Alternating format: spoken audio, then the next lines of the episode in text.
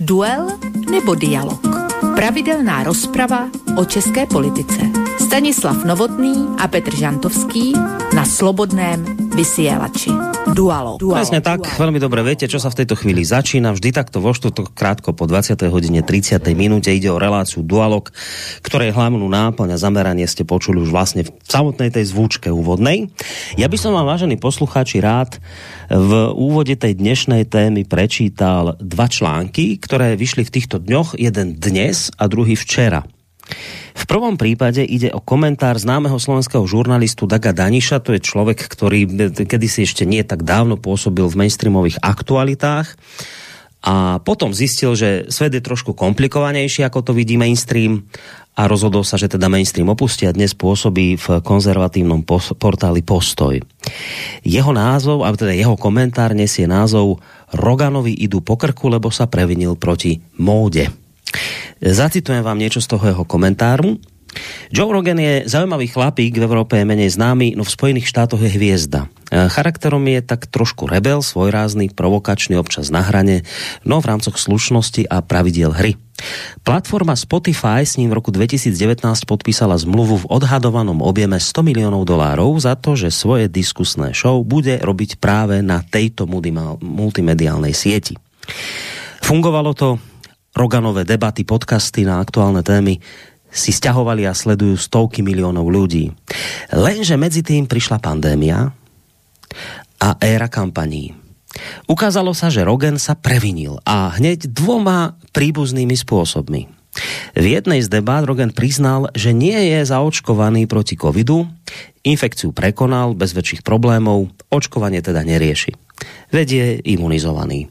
Rodičom a starším ľuďom ale odporúčal vakcínu, no ale pokiaľ ide o mladších a špeciálne tých, ktorí už ochorenie prekonali, tak na tých by netlačil. Povedal to verejne.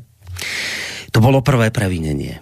Pandemický dozor a bojovníci za čistotu pokrokovej viery spozorneli. Celebrity by predsa mali byť trikrát preočkované aj po prekonaní infekcie, aby išli príkladom. Rogan vybočil z programu. No, bol ďalej tolerovaný, ale prišlo druhé previnenie. Prišlo s hostiami, ktorých si pozýval do diskusie. Rogan nerobil jednostranné aktivistické kampane, pokúšal sa o skutočné polemické diskusie, teda aj o zapájanie ľudí, ktorí zastupujú druhú kritickú stranu. Neboli to žiadni konšpirátori, žiadni dezoláti, ani fašisti. Boli to kritické hlasy. Vrátane provokačných, áno, tie sa mohli aj mýliť, ale takto už v otvorenej diskusii chodí, patrí to k nej a k nej patrí právo na omyl. Jedným z hostí, pri ktorých sa strážcom verejnej mienky priťažilo, bol známy vakcinológ Robert Malone, expert na em er en á technológie, ktorý sa netají veľmi kritickými názormi na plošné očkovanie proti covidu. Malone v Roganovom podcaste kritizoval šírenie strachu a následné politické tlaky na vynúcovanie masovej disciplíny. Na Twitteri útočil na Pfizer a jeho utajované dokumenty počas zrýchleného testovania vakcín. Nasledovala tvrdá odveta, veď sa Maloneho zrušili. Vypli mu profil na Twitteri s vysvetlením, že porušil pravidlá a že negatívne ovplyvňoval priveľký počet používateľov tejto siete. Ďalším na rane bol Rogan. Pri ňom ale bol postup trošku premyslenejší a pripomínal skôr cenzorské praktiky cancel culture. Cancel culture je dnes niečo ako revolučné hnutie zamerané na názorové čistky. Nástroje progresívnej úderky sú prevažne kampaňové, útoky, zosmiešňovanie, pohoršovanie. So zapojením médií, aktivistov, potom obchodných partnerov. A vrcholí to vášnivými tlakmi na odchod previnilca z verejného života. Medzi kuričou. Uh, valec cenzorov cancel culture dnes zasahuje nielen v politickom a mediálnom priestore, ale aj na univerzitách, vo vede, v umení, v školstve, v medicíne. Slovom, musíte byť woke, uvedomelí. Rogan patrí k menšej časti mediálnych celebrít, ktoré treba ďalej riešiť. Ozvali sa niektorí vedci, ktorí ktorých pohoršili podcasty a ich hostia, ozvali sa aktivisti, ozvali sa ľavicové médiá a nakoniec prišli aj posily z dola. Zo pár hudobníkov, väčšinou mierne expirovaných, verejne vyhlasuje, že nebudú už ďalej svoje diela ponúkať cez Spotify, kým tam bude účinkovať spomínaný pán Rogan. Média z toho vyrábajú naliehavý problém. Spotify a Rogen sú pod masívnym tlakom. V istom zmysle medzinárodným. Takže Rogena a jemu podobných treba riešiť, lebo má nebezpečne široký verejný dosah. Ponúka to, po čom je verejný dopyt. A šíri nebezpečné názory, že mladší po prekonaní covidu nepotrebujú ďalšiu dávku. Alebo že vlády nesmú neprimerane osekávať práva ľudí. Navyše hlása staromódnu zásadu, že v debatách na sporné témy by nemali sedieť len dvaja zástupcovia ministerstva.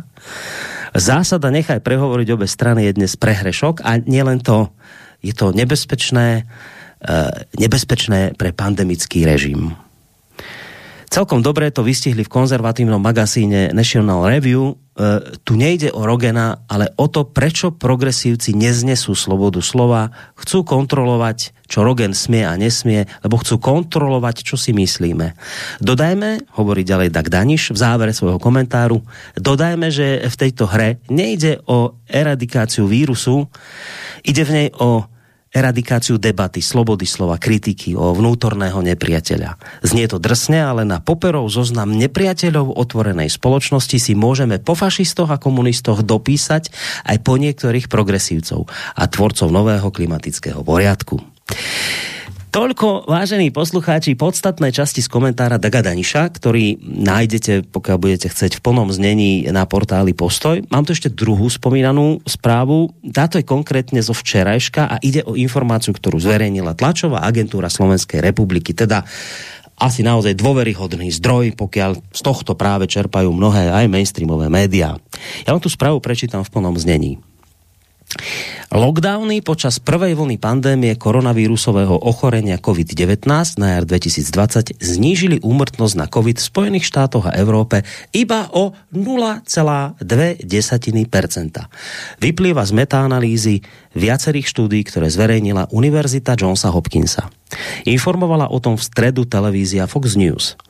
Zatiaľ, čo táto metaanalýza dospela k záveru, že lockdowny mali malý alebo žiadny vplyv na verejné zdravie, priniesli obrovské ekonomické a sociálne náklady tam, kde boli prijaté. V dôsledku toho sú politiky lockdownov nepodložené a mali by byť odmietnuté ako nástroj pandemickej politiky, uvádzajú vedci. Výskumníci analyzovali účinky lockdownových opatrení, teda zatvorenie škôl, zatvorenie podnikov, povinné prekrývanie dýchacích ciest na úmrtnosť na COVID a hovoria, nenachádzame takmer žiadne dôkazy o tom, že nariadené lockdowny v Európe a Spojených štátoch mali výrazný vplyv na úmrtnosť na COVID, píšu vedci. Taktiež preskúmali nariadenie zákazu vychádzania z domu, štúdie, ktoré sa zaoberali iba, ktoré sa zaoberali iba nariadeniami zákazu vychádzania z domu, zistili, že znížili úmrtnosť na COVID o päť celá jedna percenta. Avšak štúdie, ktoré sa zaoberali nariadeniami zákazu vychádzania z domu spolu s ďalšími lockdownovými opatreniami, zistili, že zákaz vychádzania z domu v skutočnosti zvýšil úmrtnosť na COVID o dva celá osem percenta, skoro tri percentá. Vedci dospeli k záveru, že obmedzovanie zhromažďovania malo v skutočnosti zvýšiť úmrtnosť na COVID. Zákaz vychádzania z domu môže izolovať infikovanú osobu doma s jej rodičmi, čím riskuje, že infikuje členov rodiny vyššou vírusovou záťažou, čo spôsobí závažnejšie ochorenie, píšu vedci. Lockdowny však často obmedzujú prístup ľudí na bezpečné vonkajšie miesta, ako sú pláže, parky, zoologické záhrady, alebo zahrňajú povinné prekryvanie dýchacích ciest vonku, alebo prísne obmedzenia zhromažďovania vonku, čo núti ľudí stretávať sa na menej bezpečných, teda vnútorných miestach. Výskumníci tiež preskúmali štúdie, ktoré sa zamerali na špecifické lockdownové opatrenia a zistili, že jediným zásahom, ktorý znížil úmrtnosť na COVID, bolo zatvorenie podnikov, ktorých prevádzka nie je nevyhnutná, a to znížilo úmrtnosť o nejakých desať celá päť percenta, ale tento efekt bol pravdepodobne spôsobeným zatvorením barov. Výskumníci poukázali aj na ďalšie nezamýšľané dôsledky lockdownov, ako sú rastúca nezamestnanosť, znížená školská dochádzka, nárast prípadov domáceho násilia a nárast predávkovania liekmi. Koniec správy tlačovej agentúry Slovenskej republiky, ktorá prevzala správu od Fox News, ktorá informovala o záveroch vedcov z Univerzity Johnsa Hopkinsa. Prečo som vám toto všetko v úvode dnešnej relácie, ktorá je samozrejme prioritne ako vždy, ale nie len určená českému poslucháčovi, prečo som vám vlastne toto všetko v úvode dnešnej relácie čítal? Nuž preto, pretože práve v Českej republike, podobne ako inde vo svete, sa konajú, respektíve konali v týchto dňoch protipandemické demonštrácie občanov, na ktorých sa akosi stále častejšie začali objavovať šibenice. A zároveň som to spomínal aj preto, pretože aktuálne správy z Českej republiky hovoria o tom, že tamojšia snemovňa schválila po neuveriteľných tridsiatich piatich hodinách rokovania novelu pandemického zákona. Pandemický zákon slúži podobne v Českej republike ako aj u nás, ako istá predloha na vyhlasovanie epidemiologických opatrení. Aktuálne ale platil len do dvadsiateho ôsmeho februára a ak by po tomto dátume platiť prestal, tak by spolu s ním skončila aj väčšina protikovidových opatrení v Českej republike. No a tak sa proste zišli páni poslanci a schválili novelu pandemického zákona z pera vládnej koalície, ktorá zároveň rozširuje okruh činností, ktoré sa budú môcť vyhlásené, budú môcť byť vyhlásené opatrenia. Úrady napríklad vďaka tejto novele pandemického zákona budú môcť už ponovom nariadiť napríklad testovanie na koronavírus podnikateľom, študentom, žiakom, predškolákom a nie len zamestnancom a iným pracovníkom, ako to bolo doteraz. No už, tak na jednej strane tu, vážení poslucháči, máme snahu niektorých vlád, ako napríklad z tej českej, rozširovať protipandemické opatrenia. Na strane druhej sa začínajú objavovať tvrdenia vedcov ako tých z Univerzity Jonsa Hopkinsa, ktorí účinnosť protipandemických opatrení na základe metadát spochybňujú a dokonca hovoria, že nie, že to neprinieslo požadované účinky, ale práve naopak vyzerá to tak, že to ešte zhoršilo celú situáciu. Na druhej strane tu máme neustále ubezpečovania politikov o slobode a demokracii a na strane druhej nám tu akosi ako huby po daždi pribúdajú prípady Joe Roganov, ktorí sa pre svoje previnenie voči aktuálnej covidovej móde stávajú videdencami tejto vraj slobodnej a vraj demokratickej a vraj tolerantnej spoločnosti. A na uliciach sa nám akosi stále častejšie a stále vo väčších počtoch šturmujú roznevané davy, ktoré, ako som už spomínal, si začínajú, to som čítal v médiách českých, niektoré boli tým pobúrené, si začínajú ľudia nosiť na tie zaplnené námestia šibenice.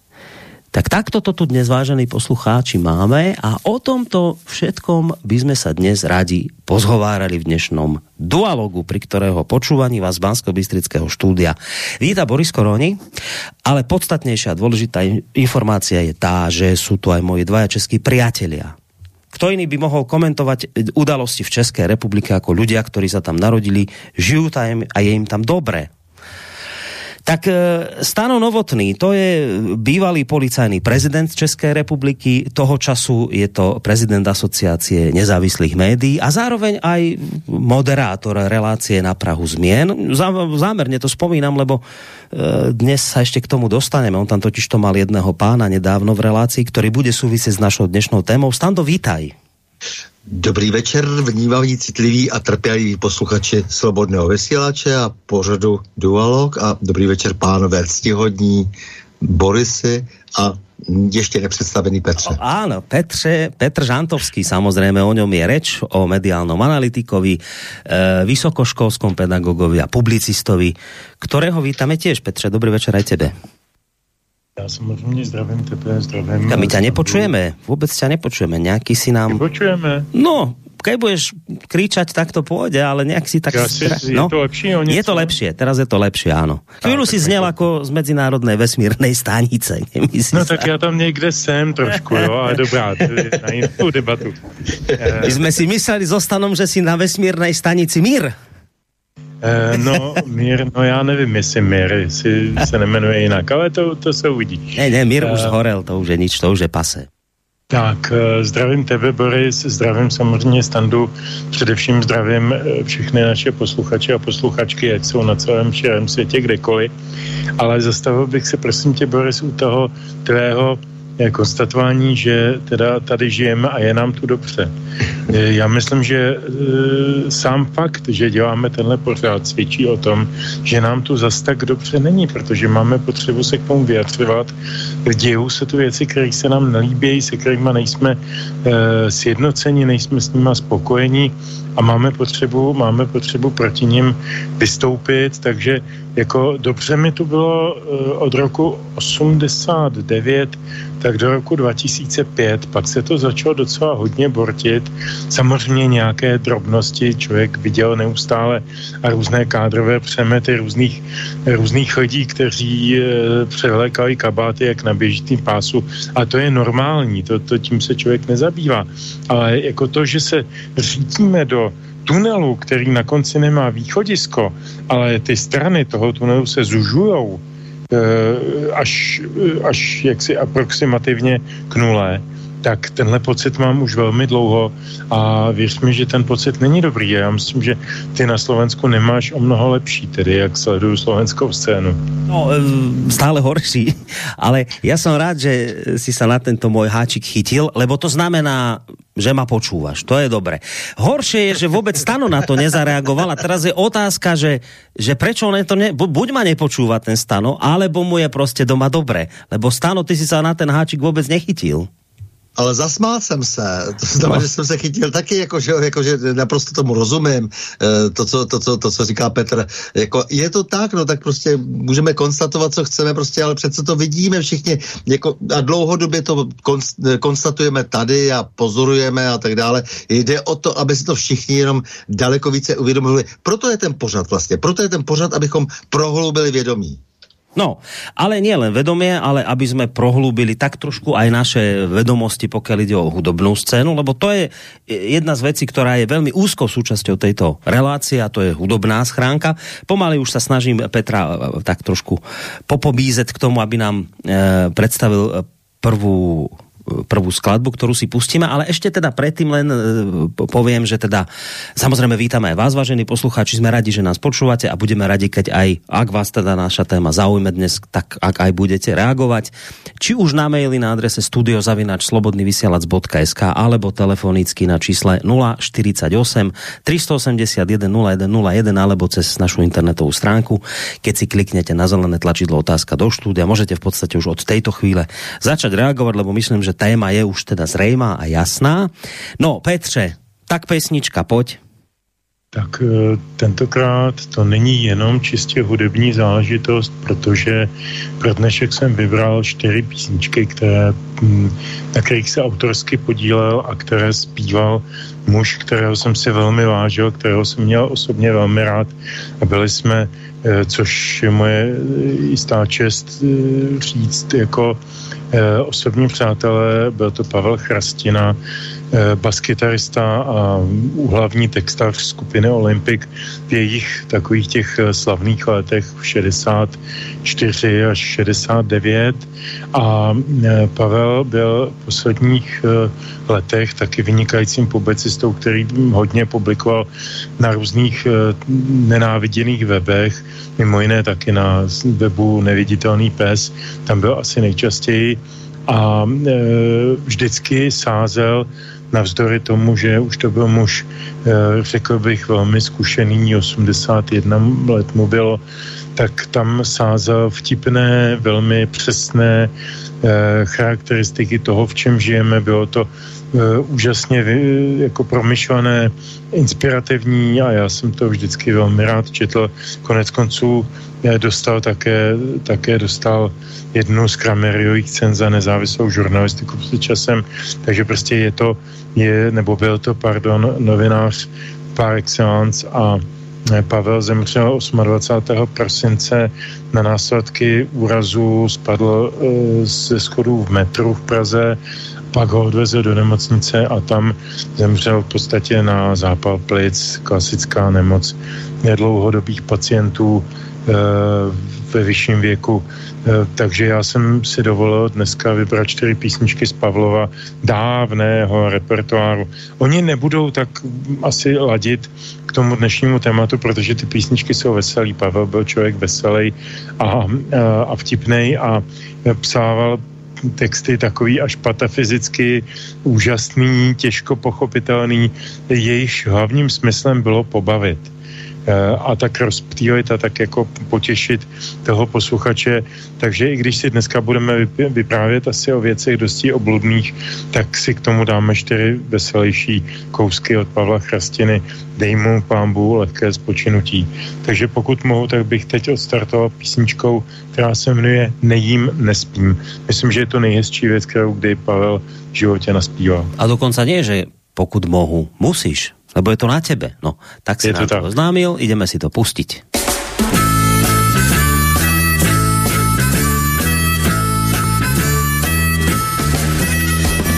Nejím a nespím a asi s hloubou touhou chci tvůj úsměv nadýjený a moje radost trvá jen chvilku pouhou, když tě vidím kolem ní.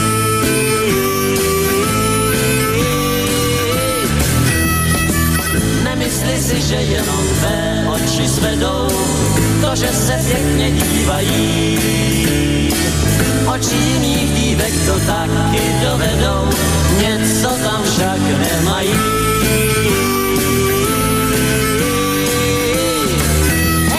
Tvé oči jsou bez nadsázky, až po okraji plné lásky.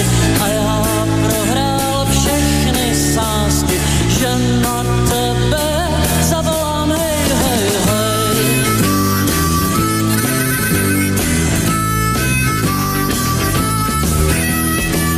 Nejím a nespím a asi s hloubou touhou chci tvůj úsměv naklíněný a moje radost trvá jen chvilku pouhou, když tě vidím kolem ní.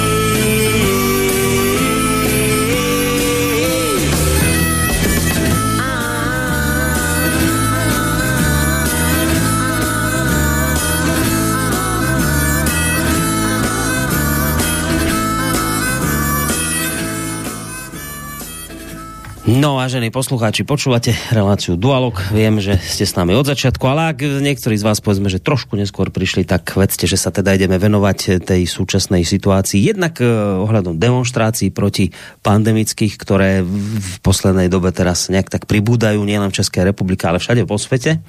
A zároveň ale teda aj na pozadí schválenej novele pandemického zákona. Ako som to spomínal v úvode, trvalo to dlho, predlho, tridsaťpäť hodín rokovali tam tí ľudia v Českej republike, ktorí o týchto veciach rozhodujú a nakoniec rozhodli, že ho teda prijali. Tak sa o tom porozprávame, ako to vnímajú naši dvaja hostia, tak Stano Novotný, ako aj Petr Žantovský. Ale ja som si vlastne teraz uvedomil, že ja ani vlastne neviem, že ako ste vy dvaja vlastne na tom? Však my sme sa o týchto témach často rozprávali, vy aj vo vlastných reláciách, ako Stano, v tých tvojich reláciách sa často tejto téme venuješ, ale ja vlastne neviem, že ako je to konkrétne s vami dvomi, že či ste vy nejak úplní odporcovia akýchkoľvek protipandemických opatrení a išli by ste teda tou cestou nejakého úplného zrušenia, teraz už niektoré tie európske krajiny na to začínajú prechádzať, že akože úplné odstránenie všetkých protipandemických opatrení a naučiť sa žiť s covidom ako s, s inou proste respiračnou chorobou, alebo teda, že ste v tomto smere, povedzme, že za nejaké zmiernenie len tých súčasných opatrení, povedzme v nejakej únosnejšej miere. To ma tak na úvod zaujímalo, lebo ja to vlastne ani neviem o vás. Tak, tak ako ste vy vlastne na tom? Úplný odmietači protipandemických opatrení, alebo taký, taký skôr obme, obmedzovači, že dajme to na nejakú únosnú mieru, ale niečo zanecha, zachovajme, lebo asi niečo zachovať treba. Tak ako to máte? Stando, skús ty začať. No tak já samozřejmě jsem pro okamžité zrušení všech opatření, protože jsou naprosto neadekvátní s tím, že samozřejmě chceme-li bojovat s nějakou nemocí, tak chceme znát jasná pravidla, tedy, která už byla kdysi dávno, nebo chceme vědět, že ta pravidla, která byla už kdysi dávno stanovena, budou dodržena. Například, že nebudeme tady pokusnými králíky. To znamená, že nějaké experimentální vakcíny a takové věci, které nám budou vnucovány, co by povinnost, jsou naprosto nepřijatelné. realizovatelné. To znamená za nějakých podmínek, které budou jasně jaksi tady naplněny, tak samozřejmě nechce třeba vakcinuje a, a dělá se cokoliv jiného, ale nicméně není naprosto žádný důvod, aby přece ta opatření měla ten opravdu tak restriktivní smysl jako, jako, jako doposud, protože je zcela evidentní, že to, co se stalo na základě těch protipandemických opatření, tak ponesou jako obrovskou tíži příští generace, že vlastně dá se říci, že ta neadekvátní protikovidová opatření způsobila národní ekonomiku. Zlovolně a často nevratně poškodila kvalitu života v zemi i za cenu porušení ústavních práv a svobod. A teď ten protipandemický zákon, k kterému e, si chceme e, dneska něco říci, e, tak tedy se přece toho naprosto jasným důsledkem obžalobou, jak si toho, že vlastně byl přijat sedmdesáti hlasy, přestože je protiústavní a v podstatě se chová, jako by to byl ústavní zákon, ke kterému jsou potřeba tři pětiny poslanců. Tady je jasně vidět, že někdo má obrovský zájem na tom, aby se porušovala ústava a aby se porušovala za nějakým účelem. Tady prostě se opravdu obrovské množství lidí zbohatlo, které se napojili na vládní politiku, co by obchodníci se strachem z pandémie. Je patrná právě ta motivace, to je to nejstrašnější. Proto protože peníze nerostou na stromě, no tak se také samozřejmě ty peníze půjčily ještě navíc. Zadlužila se budoucnost, my do dneška třeba vůbec nevíme, to s tím velmi úzce souvisí, čím ručíme za ten obrovský teď čerstvě půlbilionový dluh e, v republice. E, takže samozřejmě, že to je třeba okamžitě odstranit všechno opatření a zprůhlednit, co se ve skutečnosti děje, protože je úplně patrné, že jde o obrovitánskou korupci, obrovitánský tunel a nemá co společného se e, s ochranou e, zdraví e, a životů občanů. A naopak, jak ještě vyplývá z různých studií, jde přesně o e, opačnou tendenci, jde e, přesně o to, že za cenu e, tu, že zbohatnou e, nějaké skupiny lidí, které jsou navázány na ty všechny e, slouhy slouhů, e, kteří sedí v čele těch našich státečků, e, tak e, že ještě jako navíc jako ty se slouží prostě jako nějakému dalšímu, nějaké další špičce, která se snaží regulovat e, vlastně v celém tom světě, jak si e, to, to, to, ty svoje, ty svoje představy o tom, jak se máme všichni chovat, abychom jim e, obrátili e, kapsy e, na ruby a, a abychom jim zaplatili úplně všechno, abychom vlastně jim zaplatili e, i svým zdravím, i svými životy. No tak to přece z toho čouhá jak sláma z bot. Čiže ty, keby si bol neobmedzený monarcha, tak e, obyvateľia tvojej krajiny sa zajtra zobudia do sveta, kde teda rúška rušíme, koniec.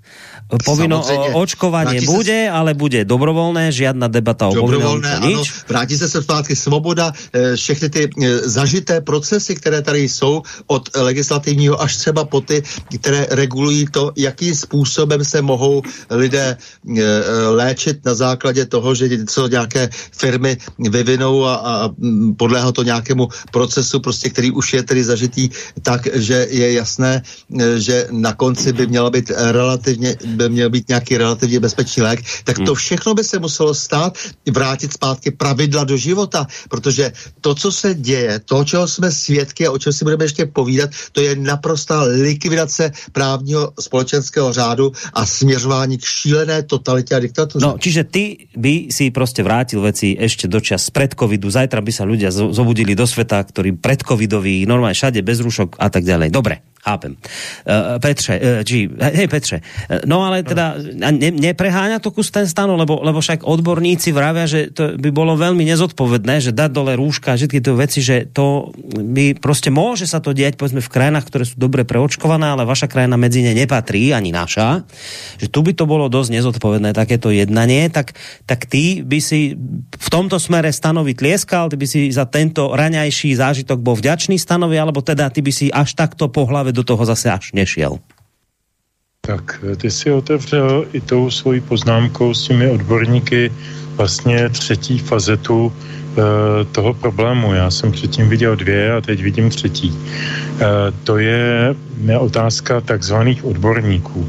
E, z obou stran, ať už z těch, řekněme, vakcinačních fanatiků nebo z toho opačného tábora těch skeptiků nebo odpíračů, jak se říká jednoduše, e, zaznívají takzvané e, názory odborníků.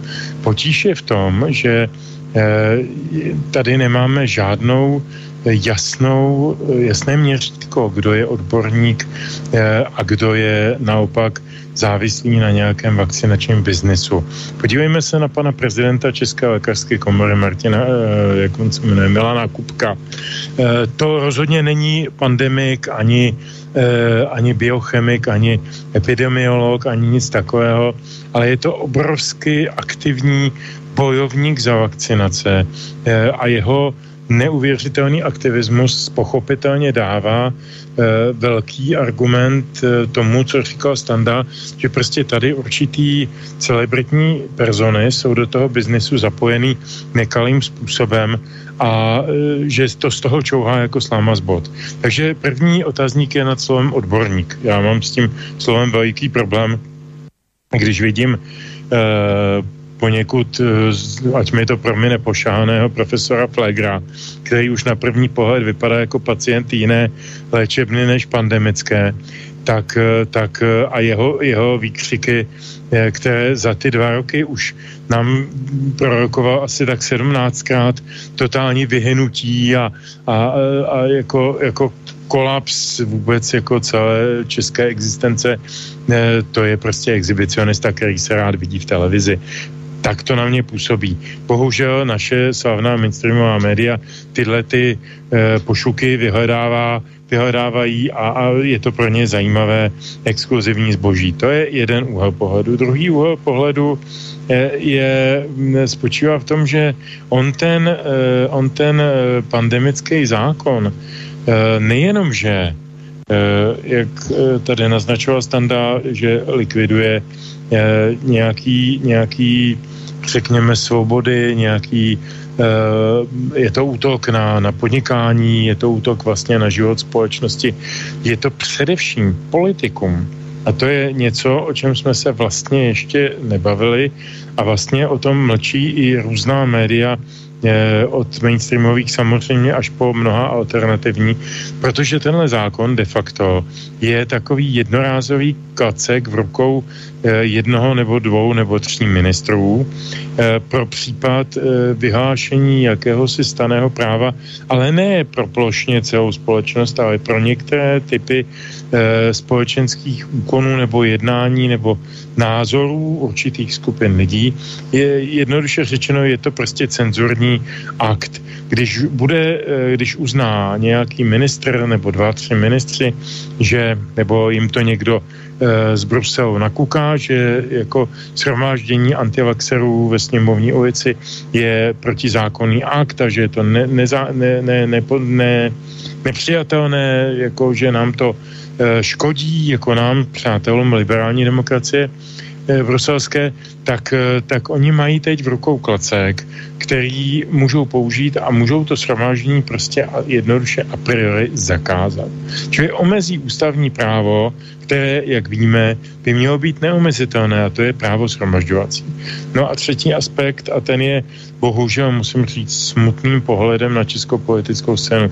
Ty sám si, Boris, říkal, že ten zákon prošel sedmdesáti hlasy, ale sněmovna má dvě stě hlasů. Z toho sto osm hlasů má e, pětikoalice a ten zbytek sto sedm, pardon, pan Farský je na školení e, určitých agentur ve Spojených státech e, a ten zbytek, e, to znamená devadesát tři, devadesát dva, e, má, má e, hnutí ANO a hnutí S P D. E, to, že ani jeden z těch táborů nebyl schopen se sešikovat v prospěch nebo v neprospěch takto zásadního zákona, který opravdu významně mění stav demokracie v České republice, je obrovskou ostudou a zasahuje to všechny ty tábory.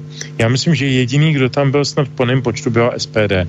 Ale všechno ostatní jsou lemplové, povaleči, flákači, měli by vrátit platy, měli by odložit mandáty, protože když nejsou schopni doprčit se účastnit takového hlasování, a je úplně jedno, jestli po třicet šest hodinách eh, oni si tam chodili jako průběžně vyspávat do svých kanceláří, eh, ten jednací řád ne, ne, nestanovuje, jak dlouho má sněmovna jednat o čem. Takže, takže to prostě, sorry, jestliže má někdo sto tisíc základní plat a plus x dalších desítek tisíc za různé další prebendy v té sněmovně, tak prostě hod musí občas vydržet, že bude dva dny na nohou nebo na zadku, hmm. lépe řečeno. A bude vnímat a bude hlasovat. A tady, se to, tady to nenastalo. Já myslím, že to je obrovské selhání parlamentního systému v České republice a že to vyvolá, jak myslím si, před, předvídám to, u mnoha občanů podobně naštvanou reakci, kterou teď cítím já. A jako, až se to zkombinuje s tím, až dostanu první složenky za, za energie v letošním roce, tak si myslím, že na tom Ostravském náměstí nebude k hnutí. No, od týchto vecí, jednak toho zákona pandemického a záležitostí, čo sa deje a dialo na demonstráciách, sa ešte predsa len trošku vrátim k tej otázke, že teda, keď som sa vás pýtal, či ste obaja, teda striktne za zrušenie všetkých opatrení, tak som to pochopil tak, že áno, že obaja v podstate. A využijem teraz mail od Milana, ktorý prišiel, lebo vlastne presne tohto sa týka. A on píše: Dobrý večer, aj Petr, aj pán Novotný kritizujú politikov a ich poradcov za to, že prijali v minulosti protipandemické opatrenia. Faktom ale je, že v čase, keď sa rozbiehal COVID, pred tými dvoma či tromi rokmi, sme aj my v Slobodnom vysielači hovorili o tom v mnohých, politi- mnohých reláciách, že politik nemá mať na prvom mieste ekonomiku, ale zdravie a životy ľudí. A je fakt, že sme sa rozčuľovali nad tým, keď povedzme u nás liberálna es a es väčšine hovorila o potrebe zachraňovania ekonomiky a hospodárstva a ako si sa ochranou ľudských životov neobťažovala. Na to už mnohí dnes zabudli, ale faktom je, že sme pred dvoma rokmi, keď sa COVID rozbiehal, mnohí tlieskali vtedajšiemu premiérovi Pellegrinimu, ktorý povedal, že jemu ako premiérovi leží v prvom rade Leži, a že mu v prvom rade záleží na životoch ľudí a ich zdraví a nie na ekonomike. Moja otázka teda na oboch pánov je, nie ste teraz voči politikom, ktorí chránili ľudské životy pred ekonomikou nespravodliví, respektíve príliš tvrdí? Tak to sa vás pýta posluchač Milan. Jestli mohu za sebe, tak já jsem měl ten názor od samého počátku, protože ta věc byla opravdu od počátku tak patrně neadekvátní a e, stačilo vycházet z logiky, e, že jaksi e, likvidovat ekonomiku e, a e, Těch, těch, ty opatření se samozřejmě mohly, mohly různá, jak si lišit, jak si v nějakých niancích třeba vůči třeba jednotlivým občanům budíš jako nějaké roušky a tak dále. To jsou věci, které já jsem roušku nedosil, že od samého počátku, protože mě to přišlo praštěné a přece jenom jsem si přečet eh, celou řadu eh, názorů a velmi odborných a bylo mi jasné, že prostě je to úplná pitomost, ale dobře, někdo tomu mohl uvěřit, naprosto tomu rozumím, jo, ne, nebráním se tomu, že zpočátku samozřejmě tady byla nějaká e, nejistota, ale posléze prostě bylo přece patrné, že ty škody budou daleko větší, že ty škody prostě, které jaksi e, přijdou, e, tak jdou na ruku, jak říkal Petr, právě těm e, flákačům nebo těm lidem, kteří se jenom prostě povazují potom na nějaké vlně, e, půjdou na ruku těm, e, kteří chtějí vládnout a protože nic neumějí, tak si musí prostě ty občany přidržet u krku. E, to bylo patrné, takže e, já za sebe prostě musím říct, že neměním názor už dva roky. A takže ty si v tomto smere už, už, už na začiatku celého tohto koronavírusového šialenstva, proste už vtedy si ty hovoril na začiatku, že teda nie, nie, nie je správna cesta, že zdravie ľudí, životy, že ekonomika je ne, pozor. Tady, že...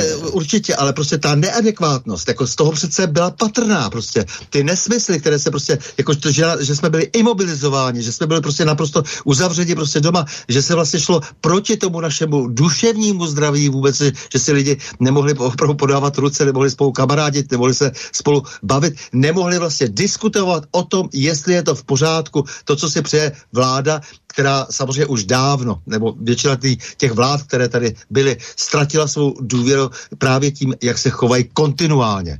To je ten problém. To je ten problém, je, že, že ty lidi neustále lžou, a když někdo neustále lže, tak si najednou mu nemůžu uvěřit, že teď se bude chovat jako světec.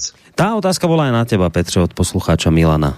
No jasně, tak v první řadě nevím, jak na Slovensku s panem Pellegrinem, ale tady existovalo v Česku mnoho lidí a já jsem k ním patřil, kteří si rozhodně nikdy nemysleli, nikdy, jednu vteřinu, že naše vláda, naše politické elity usilují o záchranu našeho zdraví. Ono totiž, když máš ministra zdravotnictví, který je zapojen do eh, distribuce testů a vakcín, tak se ti špatně e, věří tomu, že to dělá pro tvoje dobro. On to dělá pro svoji kapsu. A tak to prostě je.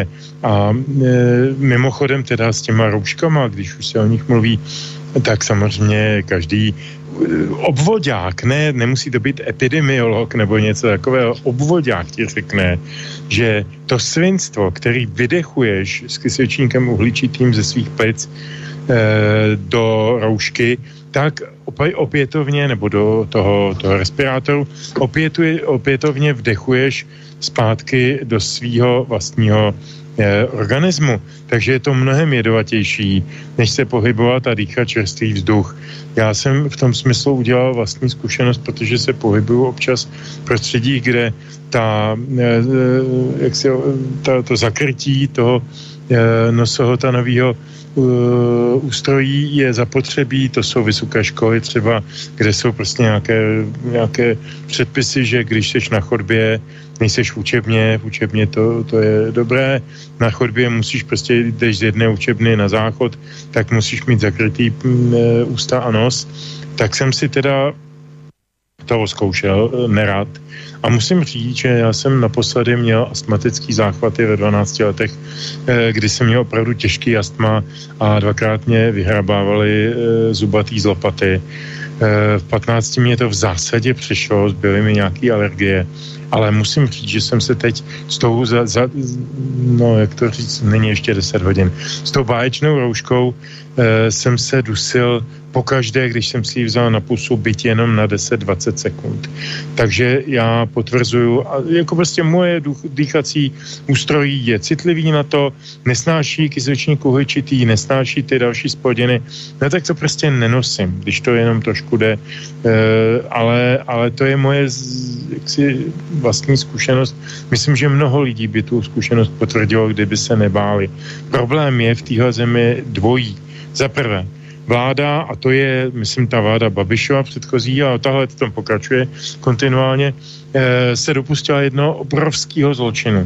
Vyděsila lidi, zejména teda staršího věku, který už mají i svoje diagnózy a svoje obavy o svůj život, eh, tak je vyděsila, spanikařila, eh, vyvolala jim představu, že když se nebudou očkovat jednou, dvakrát, třikrát, čtyřikrát, padesátkrát, tak prostě umřou. To je, to je zločin proti lidskosti. To by měl opravdu posoudit eh, soudní dvůr v Hágu. Tohle to je něco naprosto pro mě nepředstavitelné. To je válka proti vlastnímu obyvatelstvu. To je srovnatelný pro mě jako eh, s válkou, kterou Porošenko vedl na Donbase proti vlastním ukrajinským obyvatelům. Je to, je to, tamto je krvavá válka, tohle je sprostá psychi, psychologická válka. Nevím, která je horší.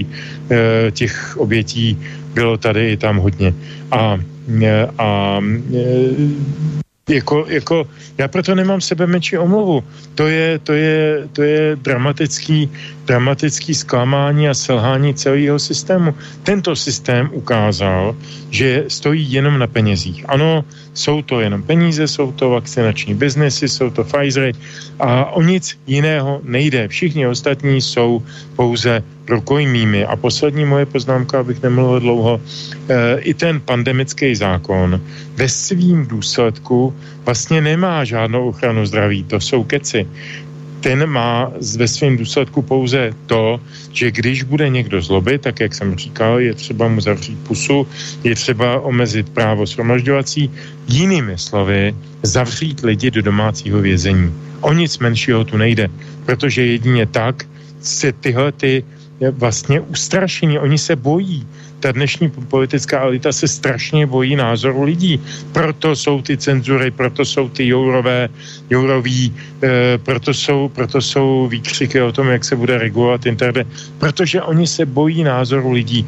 Cítí, nejsou hloupí, vědí, mají na to průzkumy a cítí, že ten názor o, o, jaksi obecní veřejnosti není v jejich prospěch, tak se snaží, tak jako komunisti za času Miloše Jakeše, e, se udržet co nejdýl to jde, protože to, že se držím u, tra, u, u koryta, znamená, že si ještě můžu nakrást. E, až, až mě vyženou, tak, tak mi to skončí, takže já musím honem rychle, aby to, aby to nějak, nějakou dobu vydrželo. Čili moje opatření musí být co možná protektivní. Tak. No, keďže teda máte obaja v tomto smere rovnaký názor, tak neostane mi zase nič iné, len ja s vami musím zúfalo nesúhlasiť. A teraz poviem, že aj na pozadí toho, čo hovorí, alebo teda napísal poslucháč Milan v tom svojom maili, tak jednak musím potvrdiť to, že je pravda naozaj, že pred tými dvomi rokmi aj tu v mnohých reláciách sa hovorilo, že teda nie vo všetkých, ale mnohých, že teda naozaj treba ľudské životy na, sú na prvom meste a potom nejaké finančné záležitosti. Napríklad sme kritizovali uh, to, akou cestou sa vybralo liberálne Švédsko, ktoré bolo otvorené a vnímali sme to tak, že však zomierali ľudia v domovoch dôchodcov a Švédi na to kašľali, lebo im išlo v prvom rade o ekonomiku. Takto sa to naozaj pred dvoma rokmi pre mnohých javilo, ale poviem to, že keď aj teraz obaja hovoríte v podstate, že tie pandemické opatrenia zneužívajú vláda, odborníci, ktorí im radia tak podobne. No, je pravda, že dnes už vychádzajú rôzne takéto štúdie, ako napríklad zo spomínanej Jensa Hopkinsa univerzity, ktorá hovoria o tom, že áno, že ukazuje sa po rokoch dvoch, či koľko to tu máme, že, že tie protipandemické opatrenia nefungujú tak, ako sme chceli. No ale teraz t- tí vedci, alebo teda tí politici a tí, ktorí im radia, ti povedia, no dobre, ale však my sme robili, čo sme najlepšie vedeli v najlepšej viere, proste pandemické postupy pri takýchto záležitostiach sú presne tieto, že sa musí obmedziť pohyb ľudí a tak ďalej. To, to sú proste nejaké kroky, ktoré sme urobili, lebo to sú nejaké štandardy, ktorými sa, ktorými sa vždy postupovalo. A ak sa dnes, povedzme, po dvoch rokoch ukazuje, že to jednoducho ten efekt neprinieslo, no tak to neprinieslo, no tak sme sa poučili, ale proste nevinte nás z toho, že, že sme, ja neviem, chceli vám zle, alebo že sme nekonali v súlade so záchranou vašich životov. No proste robili sme, čo sme vedeli, čo bolo naplánované, išli sme podľa postupov a teraz môžeme po rokoch proste zisťovať, či to efekt prinieslo alebo neprinieslo. A, a plus aj napríklad, keď hovoríme o tej vakcinácii, tak ešte tam dodám, že, že to ti tiež povedia niektorí, že no dobre, však e, e, nemusia sa očkovať všetci, ale zase na druhej strane je fakt, že máte aj vy v Českej republike štatistiky, máme my na Slovensku, proste fakt je a tie štatistiky to ukazujú, že máme moment momentálne najvyššiu úmrtnosť za počas tohto roka alebo minulého, že proste tam ten COVID naozaj niečo spravil a teraz tí ľudia ti povedia, no tak chvála Bohu, že sa mnohí zaočkovali, aj tí starší ľudia, vy vravíte, že sme ich vyplašili, ale my sme chceli proste ich zachrániť. Chvála Bohu, že sa zaočkovali, možno by tie e, počty úmrtí boli dnes ďaleko vyššie. No, tak predpokladám, že keby sedel váš oponent, tak vám asi povie niečo v tomto zmysle. No ale právě ty statistiky dneska ukazují, že naopak ti očkovaní roznáší infekci, že, že, že v podstatě díky očkování, nebo respektive očkovaní mají tu reinfekci znovu.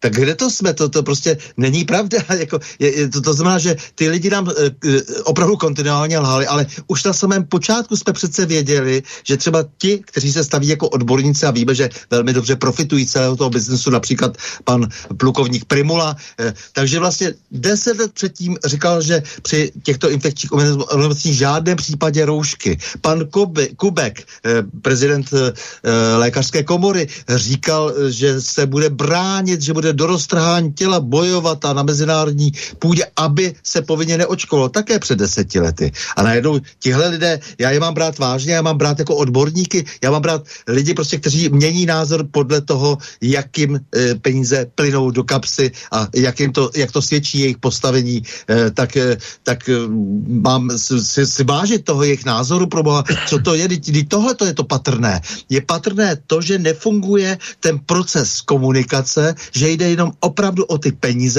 to znamená vůbec o žádné zdraví nešlo. A že se celkově zhoršil, zhoršil zdravotní stav, i z toho je přece na druhou stranu patrné, že se ta, ty vlády o to zdraví nepostaraly.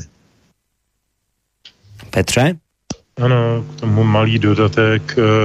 Já jsem dodal, dostal nedávno tak jako hořko-komický eh, whatsappový nebo mailový nebo jaký vzkaz. Jak je zajímavé, že eh, v únoru dva tisíce dvacet, když začal covid, tak eh, zmizela z registru eh, onemocnění v České republice chřipka. Chřipka, před kterou se varovalo, každý rok byli lidé vyzýváni k tomu, aby zejména starší, aby se očkovali, ale nebylo to tak e, státem naorganizované jako teďko, nebylo to povinné a tak dále a tak dále a vymáhané takto dramaticky. E, nicméně ta chřipka je úplně standardní každojarní a každopodzimní e, epidemii v našich jaksi, zeměpisných pásech. A najednou ona zmizela. Najednou nemáme žádné zesnulé s chřipkou. Za to máme třicet tisíc zesnulých s covidem. Není v tom něco podivného? No, já se k této otázce samozřejmě připoju a vidím v tom pochopitelně to, co Standa, eh, totiž jenom peníze. Eh, je to, je to, je to dramatická, dramatické selhání, říkám to znova, demokracie tak, jak jsme k ní dospěli, protože to, co se dneska děje, už dávno demokracie není. No, keď hovoríte o dramatickom zlyhaní demokracie, to je zrejme aj tá vec, ktorú takto vnímajú mnohí ľudia a preto ich to vyháňa do ulic. O tom by sme sa trošku porozprávali, ale po pesničke. Pozerám na ten čas, že akurát by sme si mohli dať pieseň číslo dva a potom sa teda presunieme do ulic a k tým protestom a k tomu, čo sa tam deje a či to v poriadku, že sa to deje a či tie šibenice už nie sú príliš. Skrátka o tom všetkom sa porozprávame, ale po pesničke, takže Petře, čo tam máme ako číslo dva? Tak já si musím nahodit honem rychle druhý počítač, ano. E, druhá písnička se jmenuje Svatejánský happening, je z roku devatenáct set šedesát devět a opět zpívá s olympikem Pavel Chrastěna. Dobre, tak si ho poďme vypočuť.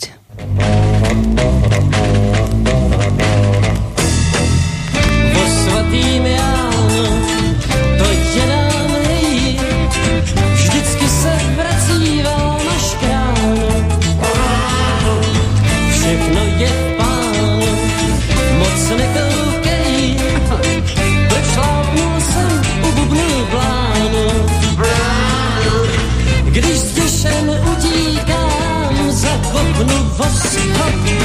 zárodní síly díky vám. Dám velkou ránu, bum, bum, bum, pás a hlavu vsunu na dno čbánu. Rata, rata, rata, rata, rata, rata, rata, rata, rata,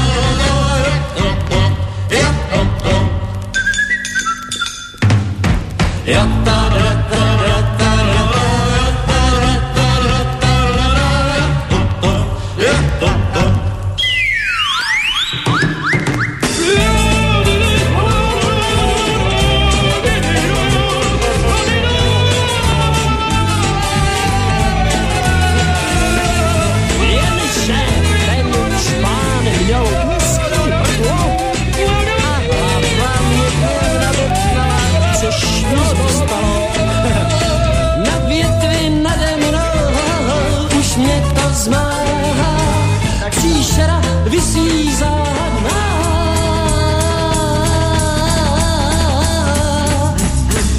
Svatým ránu se nekechtej, potkáš-li spoustu dobrých pánů. Pánů,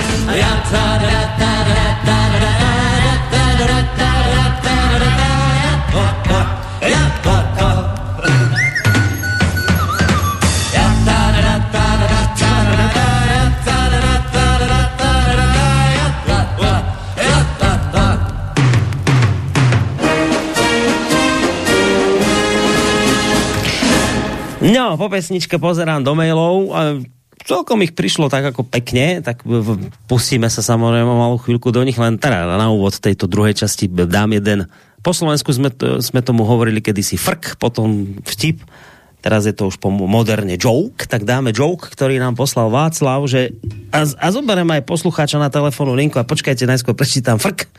Vláda má vraj nesmierne ťažkú úlohu v rovnakom čase tých, ktorí ešte nedostali ani prvú vakcínu presvedčiť, že vakcína funguje, a zároveň tých, ktorí už dostali dve vakcíny, že nefunguje a potrebujú tretiu. A tiež tých, ktorí by chceli už štvrtú, tak musí ich v tom brzdiť, aby im nepomreli, nepomreli skôr, ako presvedčia tých na tú prvú. No, tak takýto joke priletel od Václava. Dáme priestor poslucháčovi, ktorého máme na linke. Dobrý večer. Dobrý večer, Peter Skošic. Pozdravujem páni. Uh, niekoľkokrát ste povedali, ak teda smiem, pojmy ako bohatnú, robia to pre svoju kapsu a že ide o to nakradnúť, nakrásť. A aj keď väčšinou ide o peniaze až na prvom mieste, tak e, zvyčajne v debatách o tejto téme hovorím, že v tomto prípade sú peniaze na nejakom štvrtom alebo piatom mieste a je to dosť nebezpečné vlastne e, zvýrazňovať tento motív, pretože vlastne v tomto prípade naozaj o peniaze nejde a e, treba nájsť vlastne, ak ste to povedali, tak okrajovo ste vlastne tie veci spomenuli, ale vždycky ste nakoniec to zahrali týmto smerom, že vlastne je to o peniaze. A treba mať vlastne, už tá doba je tak vážna, že treba pomenovať tie veci naozaj pravým menom. Ak mi dovolíte, len úplne, naozaj to bude krátke. Kedysi v Izraeli mali premiéra, ktorý sa volal Jicchak Rabín. A on sa nejak viac kamarátil, ale s tým sami, než sa to niektorým e, kruhom v Izraeli páčilo, tak urobili na toho premiéra atentát. Zabili ho, zastrelili. Dôležité je, ako sa to stalo. Ten premiér bol niekde vonku, neviem kde, mal ochránku, profíkov. A teraz sa tam vynoril nejaký chlapík, ktorý jednoducho vyťahol pištol, ale a, a vlastne toho premiéra zastrelil. Ako je to možné, keď tam bola ochránka? No, tá pointa bola v tom, že ten chlapík, jak vyťahoval tú pištol, v tom momente, keď ešte ju vyťahoval, tak hovoril tým ochránkárom, to nič nie je, to nič nie je. A tým ich na pol sekundy pomýlil a zastrelil. Pred ich očami zastrelil toho premiéra. A presne toto sa deje s našou spoločnosťou. Že my nesmieme, absolútne nesmieme počúvať, čo tí politici a novinári a médiá a tak ďalej hovoria, lebo to je presne to. Oni nám hovoria, to je COVID, to je zdravie, to nič nie je. A medzi tým vyťahujú tú zbraň a zastrelia nás. Presne to sa deje. Konkrétne to, čo sa naozaj deje, to ste povedali párkrát, ale ste od toho ušli. To, čo sa reálne deje, sa volá, to je odstraňovanie demokratického poriadku. A to je zločin, to je vlastne puč. To, čo sa tu reálne deje, to je puč. Fašistický. V pravom slova zmysle. Akože demokracia má byť nahradená nejakou korporátnou technokraciou, nejakým fašizmom, a tak ďalej. Tak by som to povedal. Dobre, však to rozumieme, čo hovoríte. Tak necháme, necháme zareagovať. Dobre pánov na to, čo hovoríte. Či? Ešte? Tak viete čo, akože, ak dovolíte ešte chvíľku, nebudem dlho, ale naozaj nebudem, ja nezvyknem dlho. Uh, na jednej strane, oni, oni to, to sú reálne osoby, ktoré sú riadené zo zahraničia a oni vykonávajú diverziu. To je vojnová diverzná činnosť v rámci štátu, či českého alebo slovenského. Diverziu v rámci likvidujú vedomé, úmyselne organizovanie ekonomiku, hospodárstvo, školstvo, zdravotníctvo, obranu a tak ďalej. A, a oni by chceli vlastne, súčasťou toho je, že oni by chceli vyvolať občiansku vojnu. A ja si myslím, že každý človek by si to mal za seba uvedomiť, že kde sme reálne, že tu už ide o otroctvo, ide o život. Hej. Na konci toho, o čo sa snažia, je otroctvo. A dobre, končím. Na Slovensku máme kopce, Dukla, Targov. Tam zomrelo devätnásť tisíc sovietských vojakov, keď e, vytláčali fašistov tohoto územia. Ďalej sa nedostali, tam zostali v tých kopcoch. A každý náš národ, aj český, aj slovenský, si v tomto čase potrebuje uvedomiť, že sa v podstate hľadá ďalších devätnásť tisíc na Slovensku, v Čechách, ktorí budú ochotní vlastne s týmito fašistami ísť do takej konfrontácie, ale nie cez občiansku vojnu, lebo tu by chceli. Ďakujem. Ďakujeme pekne za telefonát. No, idem zistiť, ako sa s týmto telefonátom popasia, popasujú Petr so Standom. Kto začnete, chlapci? Stando začne asi. Ten sa nadýchol. Stano sa nadýchol prvý. Já si naprosto nemám žádný problém. To, co řekl posluchač, to naprosto sedí a e, hledají se opravdu ti lidé, kteří půjdou do toho střetu s tou nedemokracií, půjdou do toho střetu s těmi kolaboranty, který jsou opravdu, to jsou zástupy už dneska. To, co se stalo, že sedmdesát hlasy se změnila, dá se říci, ústava, protože normálně by byly potřeba tři pětiny těch hlasů. sedmdesát hlasů ze sto dvacet dva přítomných. Tak to, ta, ta, ta finta, že vlastně se už naprosto vykašlali prostě na to, na to předstírání nějaké a řekli, dobře, normálním zákonem vlastně změníme ústavu. To samozřejmě to je, to je neudržitelné, kdyby eh, ta Ten, ten systém fungoval. Kdyby ten systém fungoval, tak samozřejmě to musí po, potom schodit ústavní soud a tak dále, ale nicméně stalo se. Stalo se, to znamená, že už se ani téměř nepředstírá, že jde o to, že se zavádí nový pořádek, fašizující pořádek, naprosto evidentně. Všimněte si toho pokrytectví a toho strachu, o kterém také hovořil Petr. Třeba bývalý premiér Babiš říká, že to je strašné, ten, ten, ta novela toho pandemického zákona, že to bylo zbytečné, že to bylo zbytečné to přijímat. To říká eh, po hlasování, ve kterém chyběli ti poslanci z ANO. To je neuvěřitelné. To říká poté, co přijali vyhlášku o povinném očkování, která byla tedy sice schozena, ale nahra, nahrazena tímto e, dramaticky silným nástrojem, kterým může být opravdu definitivně zlikvidována demokracie v této zemi. Uvědomme si, že třeba ta, už ta lhůta do konce listopadu, protože proběhnou obecní volby, znamená, že tady, tady můžou být vlastně nedemokraticky zařízeny ty obecní volby. Tady jde o to, že v těch obecních volbách samozřejmě ta vláda ví už dopředu, že nebude populární, že není populární, že tím, co dělá, že to je velmi nepopulární. Že nemusí být samozřejmě už ty, ty, ty vládní strany vůbec zvoleny. To znamená, že už ta lhůta je prozrazuje, jsou to samozřejmě indicie, ale indicie velmi silné. Takže naprosto souhlasím, já nemám problém s tím, co říkal posluchač, protože ano, hledá se těch devatenáct tisíc, hledá se daleko více tisíců lidí, kteří vystoupí, kteří si to uvědomí, že právě ta likvidace toho demokratického pořádku znamená do budoucna poškození zdraví a lidství, celkového lidství, kvality života.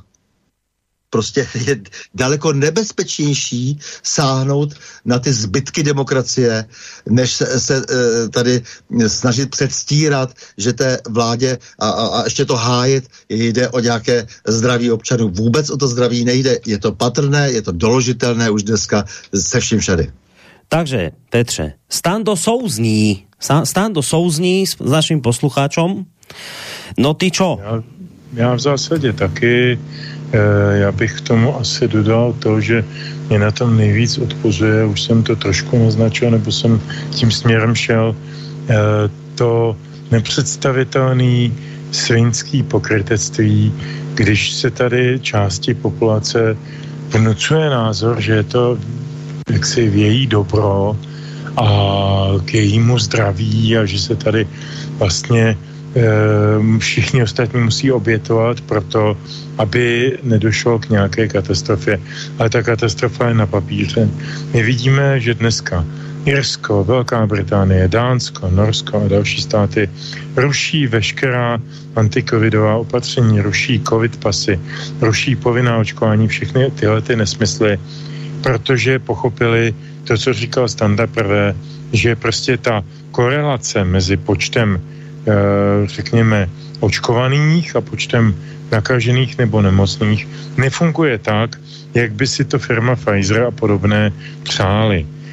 A jak to také celou tu dobu, jak si transponují do veřejnosti. A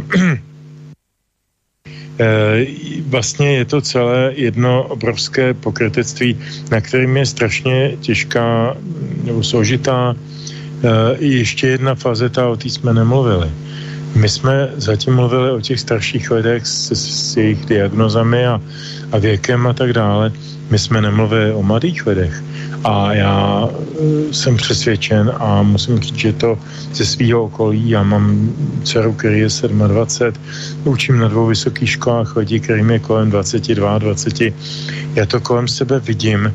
Tyhle ty děti, pro mě jsou to děti, mě bude letos šedesát, Standovi bylo už před chvilkou. A e, takže pro mě jsou to děti, můžu to tak říkat, tak oni propadají představě, e, protože jim nic není většinou, nemají žádné vlastní choroby a tak dále, že když si teda splní ten administrativní úkon, že si nechají píchnout první, druhou, třetí, pátou, padesátou vakcínu a budou tam chodit každý tři měsíce, pak je bude jednu noc bolet ruka, nebo možná ani to ne, co já vím, e, nebo, nebo budou, bude se jim špatně dýchat, dva dny budou mít deprese, budou malátní, to je nic, protože potřebuje jet na Erasma, potřebuje jet e, na jaře na LARP do Velké Británie, LARP je ten tábor, kde si hrajou na středověk, nebo na Tolkiena, na pána Hobitu, na pána prstenu, e, a nebo prostě jiné takovéhle povyražení. No a já, tahleta, tahleta generace vynesla také tu slavnou pětikolku e, do parlamentu, protože jim celkem logicky nic neříká o Okamurovu S P D, a je jim dosti proti srsti Andrej Babiš, čemuž se zase nedivím s jejich jako dvacetiletou zkušeností ze života. A teď tady je nějaká skladra, která slibuje, že to bude všechno jinak, a ono je to jinak, ale hůř. Jako, že, že, že někdy budeme tady v tomhle pořadu vzpomínat s láskou na vládu Andreje Babiše, to si myslím, že jsme asi nikdo neodhadli, ale tahle vláda je o sto procent horší, protože je zavrtaná do tlustého střeva bruselským papalášům a dělá přesně to, co oni řeknou, a s nimi spjatý korporáty a tak dál a tak dál. Když manžel šéfky Evropské komise Lejnový je, je prostě významným podnikatelem ve vakcinačním biznesu, tak co mám ještě k tomu dodávat? Jako to já myslím, že je jasné vysvětlení. Takže, takže to, to je to. Je to. Ještě hrozivější, že se tady podařilo uchopit prostě mentalitu mnoha a mnoha a mnoha prvovoličů nebo mladých lidí, kteří jsou najednou vlastně vlákáni do pasti zážitků a zážitkového biznesu eh, za odměnu eh, za to, že tedy přistoupili na pravidla, která jim diktuje tenhle ten fašistický systém. A to, to považujú za naprosto neomluviteľné. No ja teraz možno, kým položím otázku, tak odskočím si na Slovensko na chvíľu, po príklad. My na Slovensku samozrejme popri týchto pandemických záležitostiach a protipandemického záležitostiach, voči ktorým sa na Slovensku ľudia búria podobne ako u vás v Českej republike, my zároveň ešte máme iný problém. My momentálne, a už vieme, že nás je väčšina na Slovensku, lebo už to konečne potvrdili prieskumy, ktoré teda už konečne aj tí, ktorí to doteraz pochybňovali, tak tieto prieskumy ťažko budú spochybňovať, pretože sú to prieskumy ich agentúr, ako Focus a podobných. My už dnes máme ďalší problém, a to je vojenská zmluva so Spojenými štátmi americkými, dohoda, že nám sem prídu nejaké vojská NATO. A to sú veci, ktoré ale že väčšinová spoločnosť na Slovensku odmieta. Jednoducho, väčšina ľudí, väčšina ľudí na Slovensku nechce americké vojska na Slovensku, nechce žiadnu dohodu so Spojenými štátmi americkými, nechce tu mať žiadne vojska NATO, nič z tohto nechce, väčšina ľudí nechce. A ty vidíš, alebo teda vy vidíte, že vo výsledku, že, že politici, ktorí sú dnes pri vláde, absolútne kašľú na to, čo si tu väčšina žiada. A my sme stále počúvali, že, väčšina, že, že demokracia to je vôľa väčšiny. No tak väčšina, väčšina nechce zmluvu z U S A. A teraz vo výsledku ty vidíš, že to je úplne jedno, čo chce väčšina. Naď s Korčokom, to sú dvaja americkí ministri, ktorí sa náhodou ocitli v spo- slovenskej vláde spolu s prezidentkou Čaputovou. Proste normálne, že nič to je, proste nepozerajú doprava doľava, oni si idú svoje. Dnes boli v Spojených štátoch, a myslím, že dnes, alebo včera, neviem, včera, podpísať túto dohodu a teraz pôjde do parlamentu, tam sa schváli a je úplne jedno, čo si národ myslí. Ľudí to neuveriteľne štve. A dokonca už ich to štve tak, že keď bol teraz nedávno minister obrany sa išiel pozrieť na hokejový zápas svojho syna na nejaký tréning, tak ho vybučali a vypískali ľudia ako vojnového štváča, aby stade vypadol. Prečo toto všetko spomínam? Ľudia začínajú byť nesmierne naštvaní. Politici Olano dostali v obálkach náboje. Ak túto zmluvu proste príjmu, tak prišla takáto výhrážka. Ja, ja to ani náhodou teraz nehovorím, pretože by som to schváľoval. Ja popisujem skutkový stav, aký je. Politici svojimi rozhodnutiami proti vôli väčšiny túto väčšinu proste nenormálne štvú. Ja to sám na sebe cítim, aký som pri týchto témach, napríklad pokiaľ ide o vojenskú dohodu z U S A, poviem, aký som naštvaný. Ja som vnútorne tak naštvaný, že by som niečo od nervov roztrepal, keď si uvedomím, ako kašľú títo politici na to, čo tu, čo tu ty chceš alebo nechceš, proste absolútne im je to fuk. A teraz rozumiem, že tento istý druh naštvanosti, alebo takéto, takéto úplne, že až, až, až chuť niečo roztrepať, majú proste ľudia, ktorí sa tam schádzajú na tých protipandemických opatreniach, ako teraz u vás v Českej republike. No ale teraz tá otázka je, že dobre, môžeme byť naštvaní oprávnene, iste sú ľudia, ktorí s protipandemickými opatreniami súhlasia, v poriadku, a potom sú tu ľudia, ktorí nesúhlasia. Ja neviem, či ich je väčšina, lebo v tomto smere neviem, či sa nejaké prieskumy robili, ale v každom prípade je tu značná časť ľudí, ktorá toto proste nechce, nakoniec vy dvaja ste toho jasným príkladom, že to kritizujete a vidíte v tom proste príchod totality alebo obmedzenia demokracie. A teraz ale tá moja otázka je, že dobre, však to je všetko v poriadku, že nás to hnevá, nechceme to a mali by sme to tým politikom dať najavo, aby už nikdy v živote neboli zvolení, aby zmizli preč na smetisko politických dejín. Ale, ale teraz sa dejú veci, a to som čítal u vás v mainstreame, že proste teraz ľudia začínajú na tých námestiach už byť akože takí, že tak naštvaní, že proste začínajú tam šibenice nosiť. A že to už je teda, ale že niečo za hranicou, tak za hranicou, ako keď pošleš proste politikovi náboj v obálke, že to už ale hraničí s niečím, kde už by sa zachádzať nemalo. Tak to som si tak vravil, že tie, aj na toto sa vás chcem opýtať, že ako vnímate tieto veci, taká možno, ak by som to podal ústavy mainstreamu, taká radikalizácia e, nespokojných občanov na týchto protestoch, že, že, že ako toto celé vnímate, je to veľmi nebezpečné, alebo proste je to niečo, s čím treba počítať v demokracii a politici by si z toho mali niečo vziať, tak ako, ako vnímate toto, čo teda váš mainstream vníma veľmi akože negatívne, že, že, že šibenice sú už proste za, za hranicou, dávno za hranicou únosnosti. Jestli môžu začít hmm? tentokrát, já k tomu mám jedinou poznámku. E, já vůbec nevěřím tomu, že ty šibenice přinesl na tu demonstraci někdo z toho pořádajícího sdružení Chcípl pes. Stejně jako nevěřím tomu, že dopisy s nábojnící slovenským poslancům poslali nějací aktivisté toho, toho antikovidového proudu, dejme tomu, nebo antivakcinačního. Já nechci být v žádném případě šiřitelem konspiračních nějakých tezí, ale my máme své historické zkušenosti. Máme listopad osmdesát devět, víme, že v čele demonstrace stál nebo šel agent státní bezpečnosti Ludvík Zivčák. Víme, že provokoval ten zástup k různým výkřikům a tezí a, a heslům a tak dále. Vím, že je zavedl v podstatě na bajonety z té, té pořádkové jednotky nebo té, té, toho zasahujícího pluku e, veřejné bezpečnosti. Já mám na tuhletu, na ty dvě situace, to je šibenice a nábojnice, jednoduché vysvětlení. A ne, není, to, není to v žádném případě poprvé, ani v posledních letech, nemluvím jenom o komunismu, když byly, když byly takzvané anti, anti čínské na demonstrace na Hradčanském náměstí, jak se tam táhlo několik desítek lidí e, Tunovskou ulicí a dalšíma přilehlejma ulicema. A v čele tam byli takoví chlapci v kožených bundách a nabádali je, co mají křičet, a ve finále čekali nahoře pan Kalousek s panem Borsíkem, který mávali tibetskou vlajkou, když přijížděla kolona s, se Sitím Pchingem za panem prezidentem Zemanem. To je úplně tradiční a, a standard to bude znát mnohem lépe než já a určitě to doplní.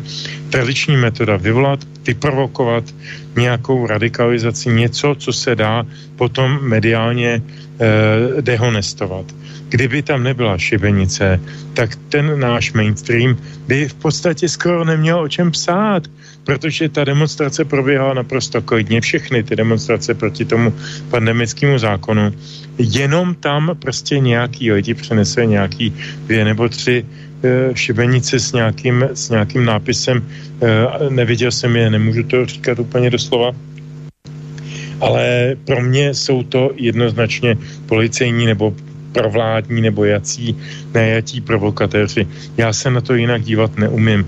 Znám spoustu lidí z toho, řekněme, antivakcinačního e, zástupu a vím, že jsou to lidé rozmanitých politických názorů, ale až na výjimky tam nespatřuju žádného, žádného násilníka. Já jsem si dneska přečetl článek na Seznam Zprávy, kde oni velmi sáhodlouze, to bylo na, myslím si to vytisklo potom na, na tiskárně, tak to bylo skoro na pět stránek tisku, nekonečný článek o tom, kde rozebírali jednotlivý aktéry těch demonstrací nebo těch akcí proti pandemickému zákonu.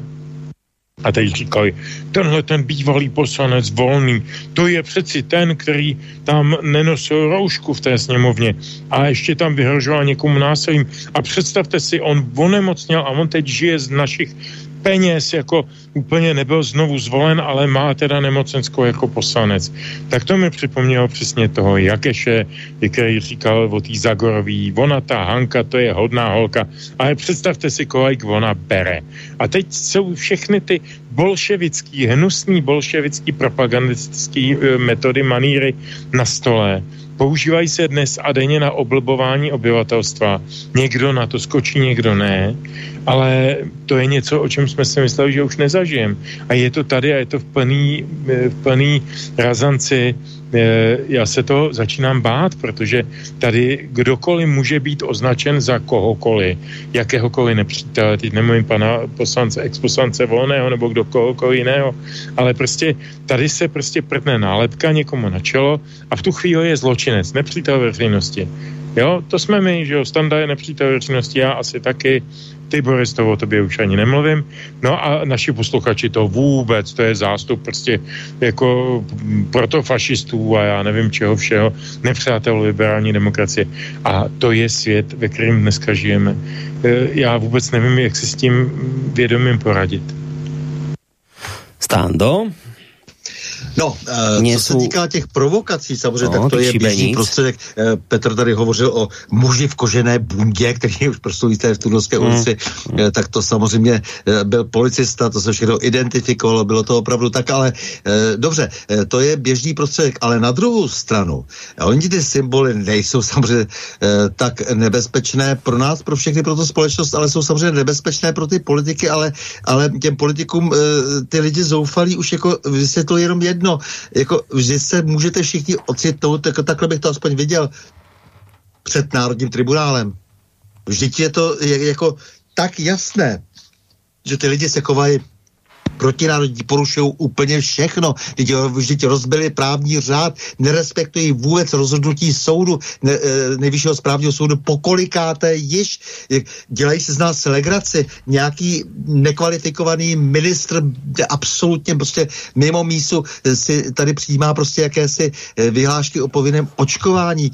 Teď přijde nějaký člověk do toho samého křesla, kde máme spíš pocit, že potřebuje nějakou péči psychický, psychiatrickou, než aby o, o, o čemkoliv tady mohla rozhodovat.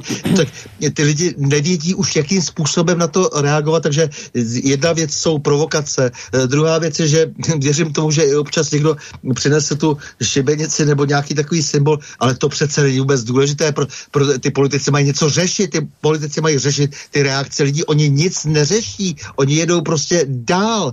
To je ten celý problém. Já se nebudu soustředovat na to, jestli tam někdo měl nějakou šibeničku. A byl jsem docela vděčný tentokrát za to, že eh, policejní prez, prezident pravil, že se nejedná o žádný trestně právní čin. Hmm. Eh, to je od té doby před několika lety, eh, kdy tamhle odsuzovali Adama Bartoše za použití šibenice, docela posun, jako v tomto případě k lepšímu. Samozřejmě uvidíme, jak se věci budou vyvíjet eh, dál, eh, protože soustředit se na eh, to, že někde jsou nějaké šibenice, ale nezajímá nás to, jakým způsobem se prostě likviduje v podstatě samostatnost země, likviduje se rozpočet pod tím covidovým pláštíkem, že jo? A naprosto ostentativně se likviduje celý právní řád, a to doslova, opravdu doslova. A lidmi, kteří stále ještě, to je jedna vláda za druhou, kteří se stále hloub a hloub propadají, vždyť se na to nedá dívat, co to je za ministry. To, to, jsou, to jsou lidé, kteří by si, který by si člověk neobjednal ani jako pasáčky vepřů, jako jenom proto, že si odskočí na nějaké školení k nějaké službě někam do Británie, tak se stane pak ministrem na tři měsíce. Není tam vůbec žádná zkušenost, žádné předpoklady, nic. No tak tohle samozřejmě potom ty lidi nepochybně motivuje k tomu, ano, a jak to říkal i posluchač, jako k tomu, že, že jak si vstupují do toho uh, konfliktu už téměř jako účastníci občanské války. Samozřejmě občanská válka je vždycky strašně špatně, ale, ale my tady musíme ty vědě, věci vidět obráceně. Tady jsou povinni ti politici konat. To, jako, to je tlak na ně. Oni, oni jsou jako, co, ně, jako nějaké ukředěné výroky nějakého Kalouska, který prostě má minulost, minulost prostě jak špinavý pes, a on jako teď bude jmenován jako místopředseda místo předseda Všeobecné zdravotní pojišťovny, která už je vytunelovaná na dno, a bývalá ministryně Maláčová řekla, no na to si půjčíme klidně. Jak si půjčíme, na co si půjčíme, jak si půjčíme, čím budeme ručit a tak dále, co všechno to bude pro ten stát znamenat a kdo to všechno potom zaplatí z těch lidí, o jejich zdraví vám tak jde, a zároveň ho likvidujete, ten národ likvidujete samozřejmě těma, tě, těmi z, nesmírně prostě vysokými cenami energie, které budou, které budou ještě vyšší, obrovskou hyperinflací, jako každým dnem se zvyšujícími cenami potravin a, a tak dále a tak dále. Je to prostě komplexní, obrovský problém, a vláda tady řeší novelu pandemického zákona tak, aby mohla kdykomu komukoliv zavřít ústa, jako aby mohla kohokoliv kdykoliv zavřít doma. Řeší korespondenční hlasování, které prokazatelně je manipulativní. To znamená, stará se o to, aby tam tito lidé, kteří nestojí za groš, aby tam zůstali u té moci za každou cenu a třeba i násilím. To To z toho celého vyplývá. To je ta hrůza. sedmdesát poslanců rozhodne v podstatě o, o prolomení ústavních práv a svobod. No, na to práve je to aj jedna otázka od poslucháča, ale urobíme to tak, že dáme si teraz opäť hudobnú prestávku a máme potom pred sebou polhodinku a tu by sme mohli vyplniť práve mailami poslucháčov, možno aj telefonátmi, ak teda budú, ale poďme teraz na tú pesničku číslo tri, Petře. Tak, další písnička z pera a úst Pavla Chrastiny se jmenuje Kamenožrout zelený. Komu se zdá tento název absurdní, tak má samozřejmě pravdu, protože Pavel v těch letech strávených v Olympiku psal strašně půvabný, někdy až patafyzický, velice vtipný texty, který velmi často nedávaly žádnej takzvaně logický smysl, ale byly zábavný a sloužily vlastně té muzice. Takže Kamenožrout zelený.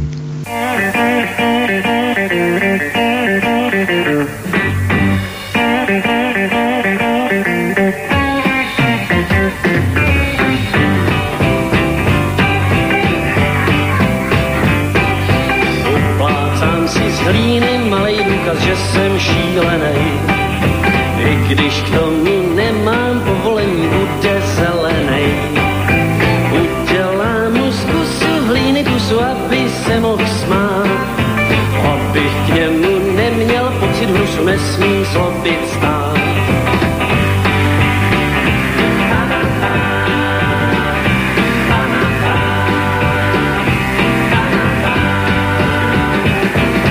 Až mi toho žrouta policie jednou zabaví, snad mi průkaz, že prej stále žije jako vystaví. Že má význam prudce mezi státní smrtí doložkou, pošle na to účet s vyplněnou tučnou položkou.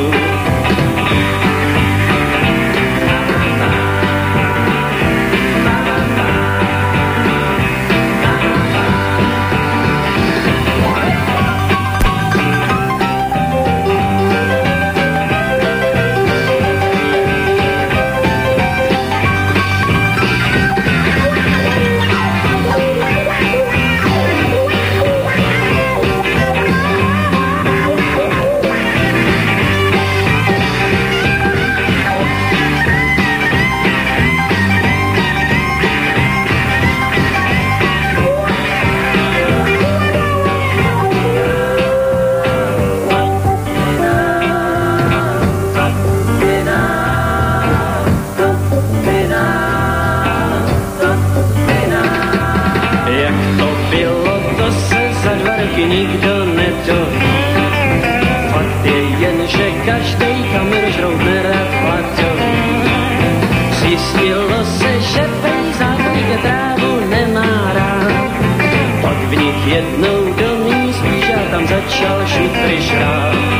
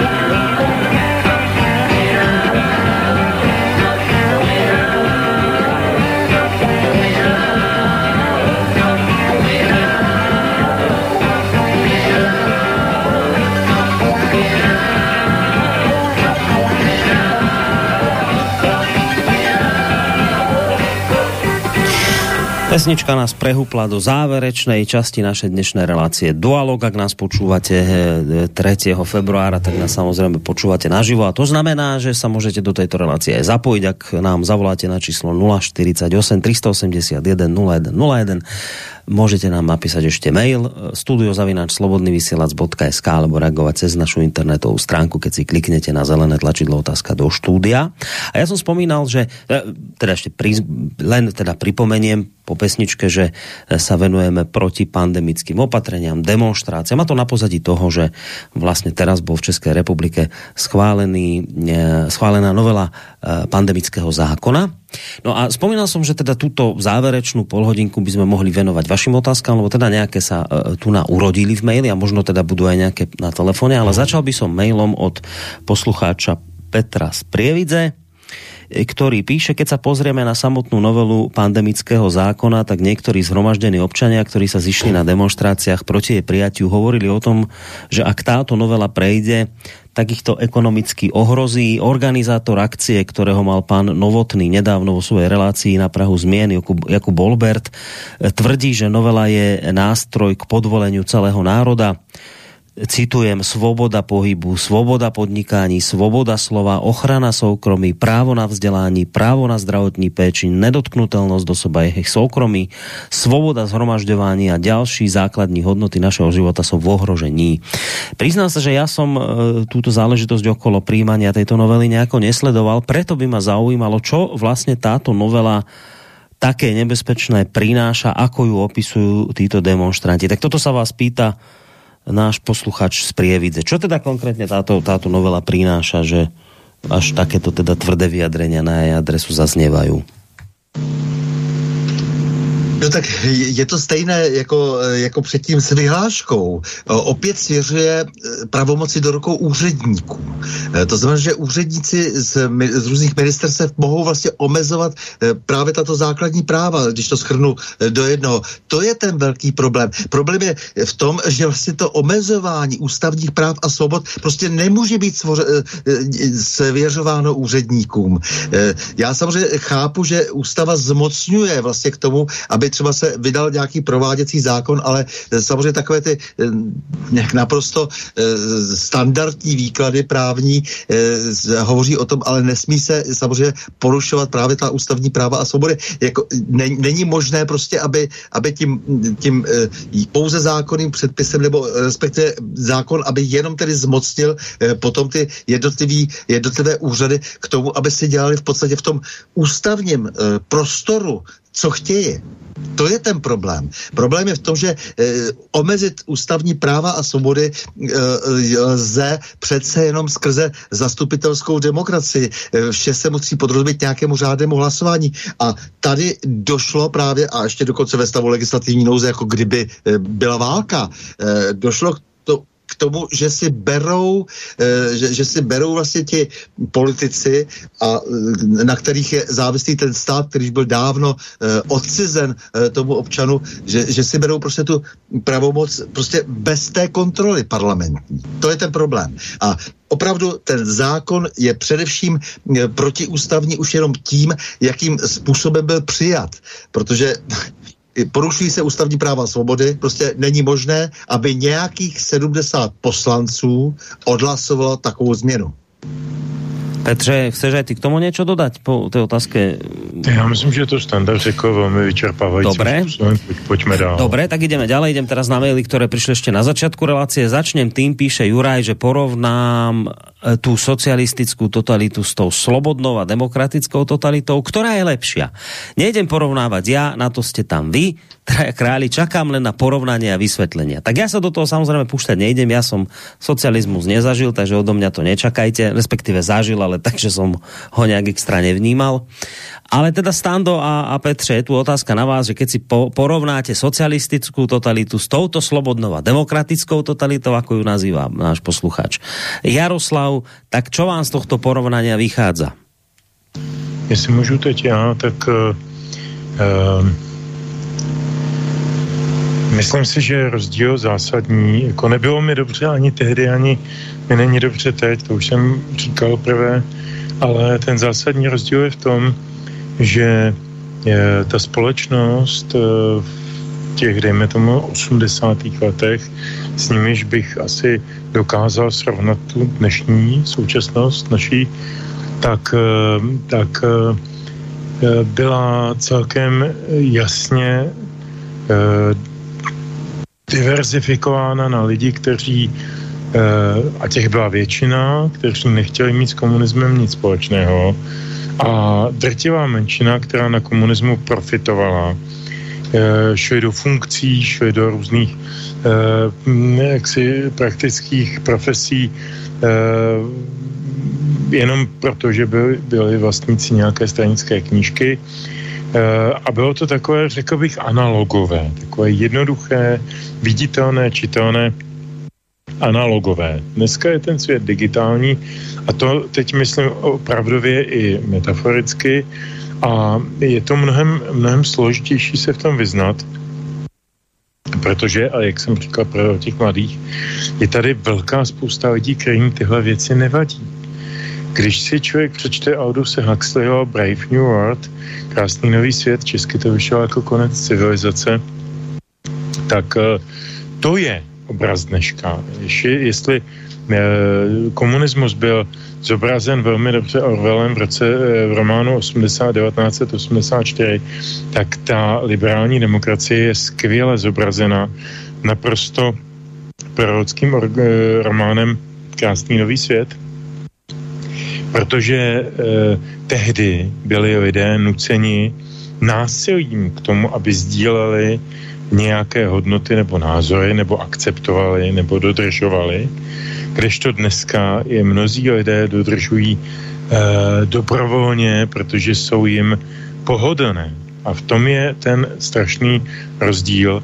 Takže pro mě, byť nikdy v životě bych neřekl, že to vyslovím, ale pro mě ten dnešek je horší než ten komunismus. V komunismu by bylo jasno, bylo většině lidí, kdo chtěl, tak mu bylo jasno. A jako ta, ta dichotomie byla zřetelná. Dneska je to nezřetelný, je to, je to spektrum je velice, velice rozostřený. A v tom je to nebezpečnější, protože to zakládá potom jako velmi truchlivé perspektivy i pro nás, kteří se v tom pokoušíme vyznat. Natož pro ty, kteří to jenom akceptují slepě. No Stando, ty si to tiež vieš porovnať, ak si si svoje odkúril v minulom režime, tak čo? Uh... Petr, to, co Petr trochu říká, jako ono to spíš to vyplývá to, že ten konec toho komunismu byl už takový, nebyl moc agresivní, ta osmdesátá léta. To si myslím, že je možná ta podstata tí, té, té věci. Horší je to opravdu v tom, jako to, to, to si myslím, že se vysloveně nabízí, že tady je spíš to srovnání s padesátými roky, protože ti lidé, kteří dnes jaksi aktivisticky vstupují do toho, do té fašizace, do toho prostoru té fašizace společnosti, tak se chovají opravdu jako ti svazáci z padesátých let. To znamená přesvědčení v tom Evropském parlamentu, že podle všech možných svědectví mnoha mých přátel jsou ti lidé z části i dokonce přesvědčeni, přestože samozřejmě velmi silná je ta motivace hmotná, motivace finanční, ale zároveň jaksi jim občas zaplanou oči a razí tam všechny ty Green Dealové nesmysly a všechny ty genderové, genderové zvrácenosti a spoustu dalších ptákovin. A do toho samozřejmě tyhle ty věci, jako které, které samozřejmě vůbec nesouvisí s ochranou zdraví, ale oni mají asi někteří i pocit, že opravdu souvisí, ale jde samozřejmě nakonec ve výsledku o to zjednodušit nějak celý ten proces, zjednodušit si celou tu situaci, protože přece všichni ti ostatní jsou hloupí, to kromě těch liberálních demokratů takzvaných, kteří ani nevědí, co to liberalismus a demokracie je, ale kteří prostě mají jaksi podle nějakých not, byli také tak nějak vychováni, chodili do nějakých škol, to jsou všechny ty, všechny ty tady ty humanitní obory dnes, kde se prostě vyučili, takže dnes nejsou schopni v podstatě už samostatně myslet, to znamená, odnaučili se myslet, tak dneska ty školy fungují, a, a, ale za to jsou zapálení a vědí, že to má být tak a tak, no a to, je, to jsou ta padesátá léta spíš, jako, to, to bych ještě takhle říkal. Proto je to ještě horší samozřejmě určitě než to, co jsme zažili my. Samozřejmě ta sedmdesátá léta, to byla tak deka, potom, potom v roce šedesát osm, jakože se hned tak nic, anebo možná vůbec nikdy nezmění, ale ta osmdesátá už byla taková, že bylo tak trochu vidět, že ty kariéristé, oportunisté, to všechno tak nějak dělají, že tomu jakoby moc nevěří, samozřejmě byli nebezpeční tím, že jsou pro kariéru také schopni udělat cokoliv, stejně jako dnes, ale nicméně tady ještě trošku problém s tou zapáleností, která je strašně nebezpečná. Mm. To je strašně nebezpečná, je mnohem nebezpečnější, než to, že někdo tam přinese jako nějakou šibeničku jako na ty, na ty, na ty demonstrace. To, že vlastně jako ty aktivisté, kteří se tady srocují dneska na těch sítích, na těch Twitterech, Facebookích a vyprávějí tam ty své nesmysly a, a pak se utvrzují ještě, scházejí se potom v těch svých správných lokálech a utvrzují se v těch médiích, těch redakcích, že opravdu, že jako vědí, o co jim jako jde. Jo, je to všechno většinou velmi mělké a, a nepromyšlené a tak dále, ale, ale planou jim u toho ty, ty oči stejně jako těm lidem v těch padesátých letech mm. a stejně jako těm Němcům v těch třicátých letech a stejně jako, jako kdysi těm revolucionářům v Sovětském svazu těch let dvacátých A tak ako ten Joe Rogan, ktorého som spomínal v úvode relácie, potom len na to, že urobíš nejakú debatu, kde si pozveš, a teda aj protistranu, tak potom si proste už zrazu na periférii spoločnosti. To je také zvláštne, no. E, poslucháč na telefónnej linke, tak dajme priestor poslucháčovi, Stando, a potom ešte môžeme k tomu. Dobrý večer. Dobrý večer, Martin pri telefóne. Ja by som chcel povedať, ak ste porovnávali ten komunistický a demokratický, dá sa povedať, režim, pretože aj tá demokracia, demokracia je určitý, určitý režim. Je aj v tom, že hm, nepovedal by som priamo, že to je komunistický, ale dá sa povedať, že diktatorský režim demonstrácie rozoženie, hej? A e, demokratický režim ich zase ignoruje, hej? A teraz by sa dala položiť otázka, že či vlastne ešte žijeme v tom demokratickom, lebo keď sa pozrieme na demonstrácie v, vo Francúzsku, ako boli tvrdo rozhrané, ako boli tvrdo rozhrané v Taliansku a napríklad aj v U S A, tak e, by bola na mieste otázka, či žijeme v tej tej demokracii, alebo či už je to diktátorstvo. A potom, čo sa týka týchto vecí, neviem, či ste čítali uh, protokoly sionských mudrcov a uh, vlastne, ja potom vlastne nakoniec poviem, o čo tam ide, ale keď si zoberiete, tak uh, táto doba vlastne najprv narušila právne istoty ľudí naprieč celým svetom, lebo čo sa týka týchto pandemických zákonov a vyhlášok, človek sa nemá kde odvolať. Všetky právne istoty sú úplne zrušené a ľudia nevedia, na koho sa obrátiť, kto im pomôže, aký súd. Uh, Hákský súd a tieto norimberský sa zatiaľ nevyjadrili, možno tí, tí, tí, tí urobia s tým ako taký poriadok. Takže právne istoty sú narušené, uh, ale ľudia ešte stále sa nebúria, pretože majú nejaké materiálne istoty, lenže keď si zoberieme, že teraz sa zdražuje všetko, tak v blízkej dobe im aj tieto materiálne istoty budú zrušené. Aj keď ja neviem, prečo vlastne sa zdražuje, keď si zoberiete, tak plyn sa ťaží tak, ako sa ťažil predtým. Elektrárne všetky fungujú tak, ako fungovali predtým. A z ničoho nič zrazu plyn stojí päť alebo šesť krát toľko, hej? Podľa mňa to je umelo zvýšené všetko.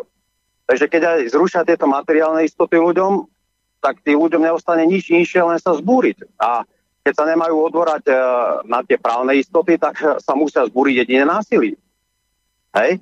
No a keď, ste, e, keď sa vrátim k tým e, protokolom sionských mudrcov, tak oni tam jasne hovoria, že oni chcú vyvolať celosvetové takéto zbúry proti svojim vládam, aby sa národy zbúrili.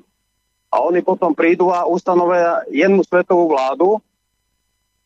A ako z začiatku bude tá vláda aj dobrá, hej? Že urobí poriadky s týmito všetkými vládami, za predancami a s týmito korupčníkmi a vlastne o toto im ide a tam to presne akože aj opisujú v tých protokoloch a mne to všetko pripadá tak, že sa to teraz deje, pretože tie vlády robia nelogické kroky sami proti sebe a svojim obyvateľom. Dobre, dáme zareagovať, lebo, lebo mám tu aj viac mailov, tak aby sme to všetko stihli do, do, do tej pol. Dobre, ďakujem pekne, majte sa do počutia. Ja len teda k tomu dodám, k tomu zdražovaniu. Dnes som v Slovenskom rozhlase zachytil, alebo to som čo on čítal, existujú už teda nejaké domy, ktoré majú nejaké svoje kotolne a teraz neviem, čo to bytová, tak počujete, o tristo percent im stúpli sumy. Dnes som počúval v rádiu uh, domov dôchodcov, niekde, neviem, už som si nezapamätal kde, prišla mu faktúra o dvadsať tisíc eur vyššia. O dvadsať tisíc eur. Čiže to je, to je, to sú šialenosti neuveriteľné. Čo ide sa tu diať? Neviem, ale zatiaľ je kľud. Či je to ticho pred búrkou? Netuším, ale keď vám príde proste faktúra vyššia o dvadsať tisíc, to, šial, to, to, to ne, nerozumiem, ten, ten domov dôchodcov musel proste vypnúť nejaké, čo tam tým chudákom kúril, dôchodcom nejaké, kde mali svoje nejaké aktivity, činnosti spoločenské, tam nič, koniec, už sú zavretí len v nejakom, nejakom domčeku a tam im už jedine kúria, ale a, a kto vie dokedy, a že keď sa to nejako nestabilizuje, budú to musieť zavrieť. No tak, tak, tak toto tu máme, toto tu dnes máme. Ale samozrejme naše médiá veľmi podporovali, pamätám si to, náš mainstream, joj, mimoriadne súznil s kazachstanskými demonštrantmi, ktorým o pár centov stúpli ceny benzínu. Vieme, prečo súznil, lebo však čím horšie v Kazachstane, tak tým horšie pre Putina, tak toto brali. Tak sa z toho tešili a podporovali tie demonštrácie. Veľmi tam súznili. Ja som zvedavý, čo teraz, či budú teraz rovnako naše mainstreamové médiá súznieť s demonstrantami v slovenských uliciach, ktorým tristonásobne, tri, o tristo percent niekto, niekomu stúpne cena za plyn. Ja som vedavý, čo budú hovoriť naše mainstreamové médiá, aké je to zrazu nezodpovedné ísť do, do ulic, keď je vonku pandémia a neviete, aké to, a tam sa nakazíte, že či budú rozprávať to, čo pri Kazachstane. No ale zbytočne som sa zakecal. Petr a, a, a Stano, to sú dve bytosti, ktoré by tu mali predovšetkým reagovať tak na telefonáty, ako aj na maily. Tak e, záznel tu názor poslucháča. Chcete, chcete k tomu nejakú reakciu, chlapci? Tak ja možná jenom vám stručně jednou větou potvrzuje to, jednoznačně tu tezi o té potopě, po nás potopa. My jsme poslušní, my rozumějme politické elity, jsme poslušní diktátu korporátu Evropské unie a Spojených států. Uděláme všechno, co po nás budou chtít, protože z toho máme benefity a my si je užijeme až úplně do dna. A je úplně jedno, co se bude dít potom. Tady jako občan nikoho nezajímá. To, že tady jako máme srovnání s Maďarskem, který byl schopný si vyjednat e, pětinásobně nižší cenu ruského plynu. My budeme jako poslušní ovce kupovat americký skapalněný plyn, budeme vozit tak, jako vozíme do, do černouhelný pánve na Ostravsku, budeme vozit australský uhlí, protože jsme si to svoje zašantročili, rozkradli, zrušili, protože nám to bylo někým nařízeno a někým jiným, panem Bakalou, realizováno. To, to je prostě to je stát, který páchá průběžně delší dobu e, sebevraždu v přímém přenosu a e, ty benefity z toho budou mít opravdu jenom ti pachatelé. Všichni občané to, e, na to doplatí. No, potom tu Sando, chceš, či jdeme na další mail? Tak samozřejmě znáš mě jako k té energetice, já vždycky rád to, co dodám, mm. eh, tak, tak bych jenom tady taková, taková maličkost, jestli jste si, vážení posluchači a eh, vy pánové všimli také, že americký ministr zahraničí prohlásil, že v případě invaze Ruska na Ukrajinu, jo, se neotevře plyn Nord Stream dva. Američané se rozhodli, že prostě budou i, i ten plynovod mezi Ruskem a Německém zavírat a otevírat, jak uznají oni za vhodné. Jo, takže to, to je něco neskutečného. Můžu, můžu dodat něco? Ano, můžu dodat, ta prostota, no jasně, jako, ale že, jak říká Petr, skapalněný plyn budete prostě kupovat jako násobně dráž, jako budete prostě, jako zavřeme vám plyn prostě z Ruska a ještě půjdete do té války nakonec, jako a, a z Kataru vám taky dovezeme a všechno to bude fungovat.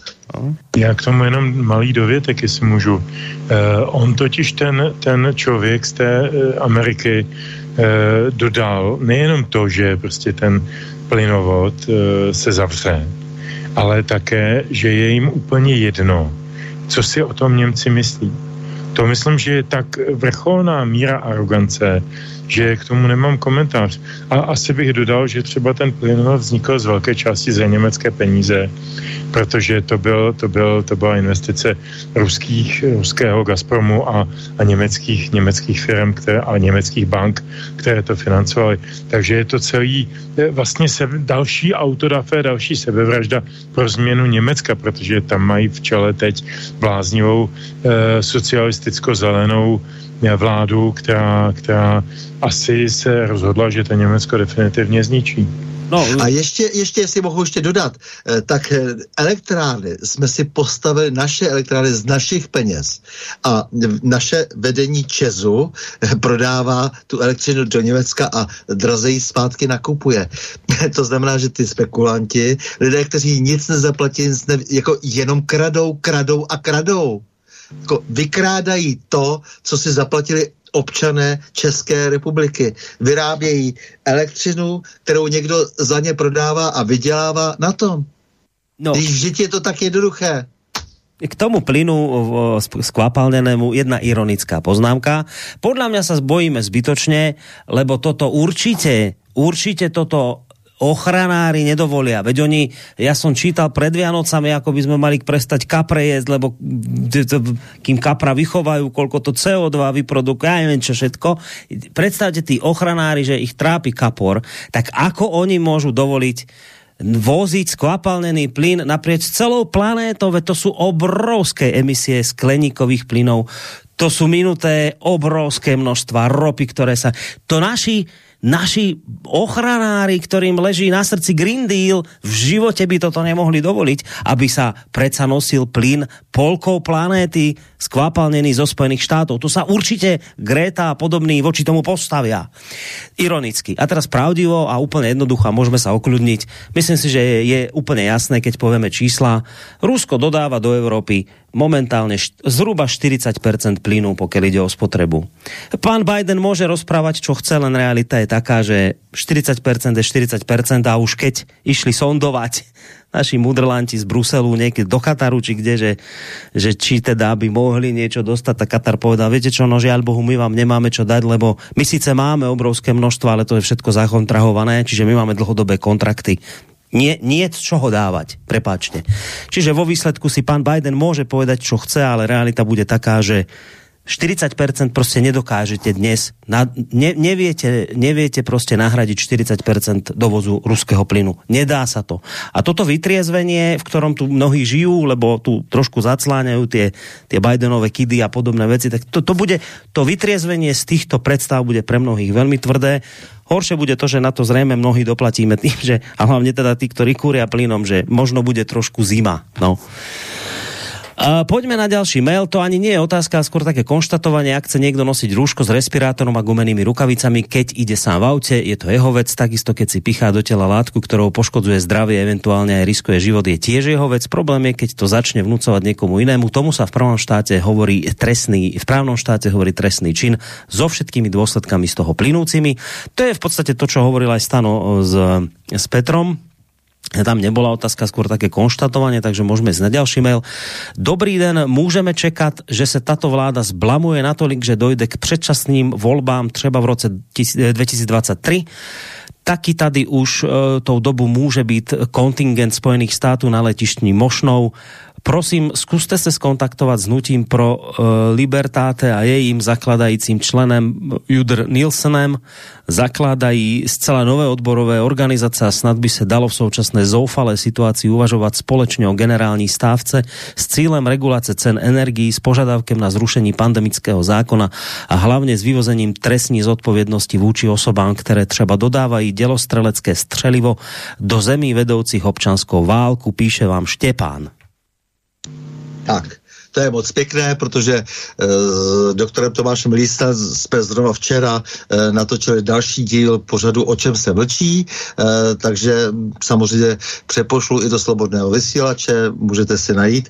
E, a s Jaroslavem Števcem jsme se shodou okolností bavili právě o tom střelivu a o té, těch energetických problémech, o tom plynu, e, kde se tady vydělává, vydělává teď jaksi ty korporáty Spojených států bilion jenom na nepokojích nebo na tom napětí mezi Ukrajinou a Ruskem. Takže o čem se mlčí? Jen tak si dělám malinkou reklamu. Že si si spravil, však ešte si spravíš aj na inú reláciu na konci, ale tam ešte bola tá otázka, že či môžeme čakať, že sa táto vláda zblamuje natoľko, že by došlo povedzme k predčasným voľbám napríklad v budúcom roku. Byl bych tomu rád, ale tady je jeden velký problém.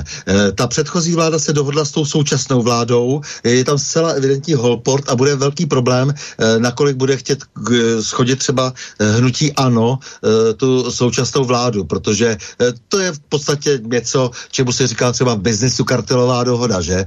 Oni se v podstatě domluvili, objali a právě na těch pandemických opatřeních, která jsou tak biznesově zajímavá, se zcela evidentně domluvili, domluvili se na různých bez trestnostech a tak dále. Takže je možné, že to bude držet nějak ještě nějaký čas u moci tu vládu. Navíc jako ten pandemický zákon, ten, ten svědčí o tom, že dokonce se budou pokoušet za každou cenu. To znamená, budou se tvářit, že nám tady hrozí cosi strašlivého, strašlivého nějaký, nějaký virus, ať už ho zase někdo vypustí, anebo, nebo tady bude prostě fiktivní a budou tady omezovat opět naše životy natolik, aby vlastně zkreslili výsledky, výsledky třeba už těch podzimních voleb, ale přesto si myslím, že opravdu tady ta šance je, i když, jak říkám, jsou tady všelijaké takové prapodivné vazby, vztahy, které jsou samozřejmě součástí toho tažení proti demokracii, tak přesto si myslím, že ta vláda je tak slabá, tak personálně podvyživená, že se může podařit to, že se pak vyvolají nějaké předčasné volby, i když zase v tom očekávání, že zase tíž lidé u toho pořád budou. No a tady bychom měli být všichni ve střehu, měl by se strašně snažit prostě, aby, aby popadlo co nejvíce těch lidí minulosti už opravdu definitivně, jak si do toho propadliště dějin. Opravdu říkám lidí minulosti, protože tady jde o tu kontinuitu za těch třicet let a celá řada těch lidí udržuje tu kontinuitu právě proto, protože mají obrovská másla na hlavě. Dáme ešte priestor poslednému telefonujúcemu a potom už len dojdeme maily. Dobrý večer. Dobrý večer, dovolal som sa do studia Banská Bystrica. Áno, áno, do Slobodného vysielača. Dobrý večer, nech sa páči. No, chtěl som mluviť o tom mailu, ktorý som vám poslal. Ja som Štepán a psal som o tom hnutí pro Libertáte. A no, teraz sme ho čítali akurát. Samozřejmě mě zajímá hlavně to, jak se díváte na generální stávku. To mě zajímá, protože potom je to jediná šance, jak něco změnit. Dobře, že jste zavolali. To jsou mezi lidmi generální stávku, a protože nějaká šance na změnu pomocí nějakých předčasných voleb, to byla spíš ironie. Hmm. Tak, to, dobre, tak, dobre, že to spomínate.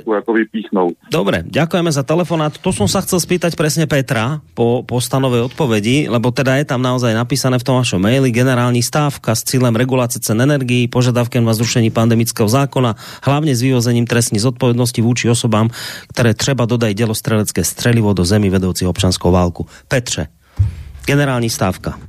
Ano, ja musím říct, že e, nejsem takovým zapáleným nadšencem všech různých aktivit tohoto typu, ale to, co provozuje teď pan Olbert a lidé kolem něj, je mi docela sympatické z toho důvodu, že oni se jeví, že to mají hodně promyšlený.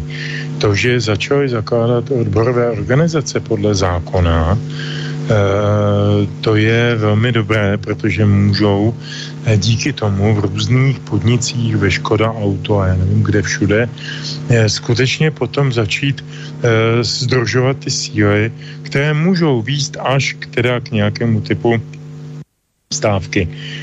Nevím, zda generální. Generální stávka je, je hodně masivní a velký, velký akt.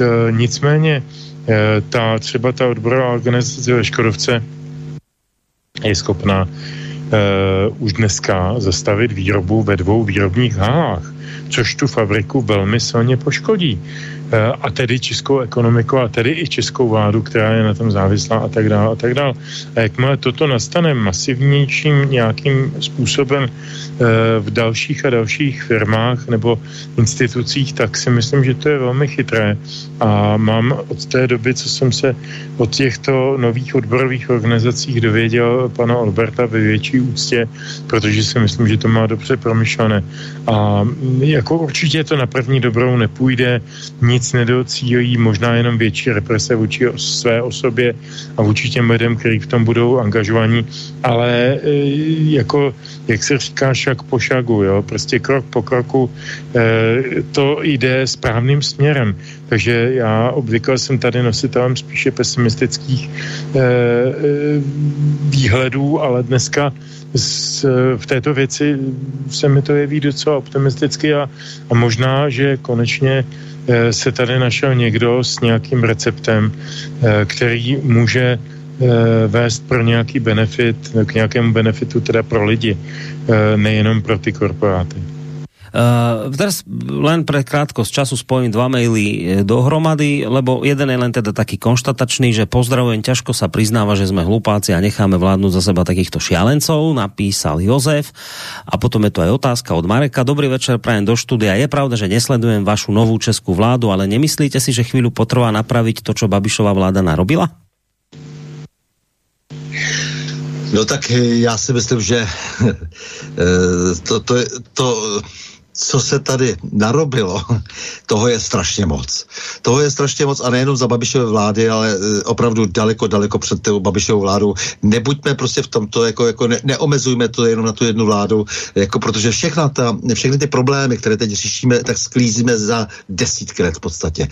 A to se týká energetiky, stejně jako právě té, toho využití té takzvané pandemie a, a tak dále. Takže, takže to jako je zúžení a velmi nepravdivé, protože prostě ty všechny ty propady, prostě všechno to, všechno to zneužívání vlastně té, té, té moci v tom, že se prostě vykrádá to národní bohatství, že jak jsem třeba říkal, v případě té elektřiny, že se prostě prodává od dob Martina Romana, šéfa Česu na burze v Lipsku a, a mnohonásobně, jak si se, ta, se, se, se tak jak si vlastně likviduje je prostě jako, jako ta, ta, ta naše soběstačnost, jako, že tím, že se prodává prostě do Německa, pak se jako předražená elektřina prodává, kupuje zase zpátky. S plynem je to taktéž od vlastně privatizace transgasu prostě až po, až po to, že vlastně všechno, i ten ruský plyn vlastně bereme třeba z Německa a tak dále. A takových věcí je moc a moc v každém oboru.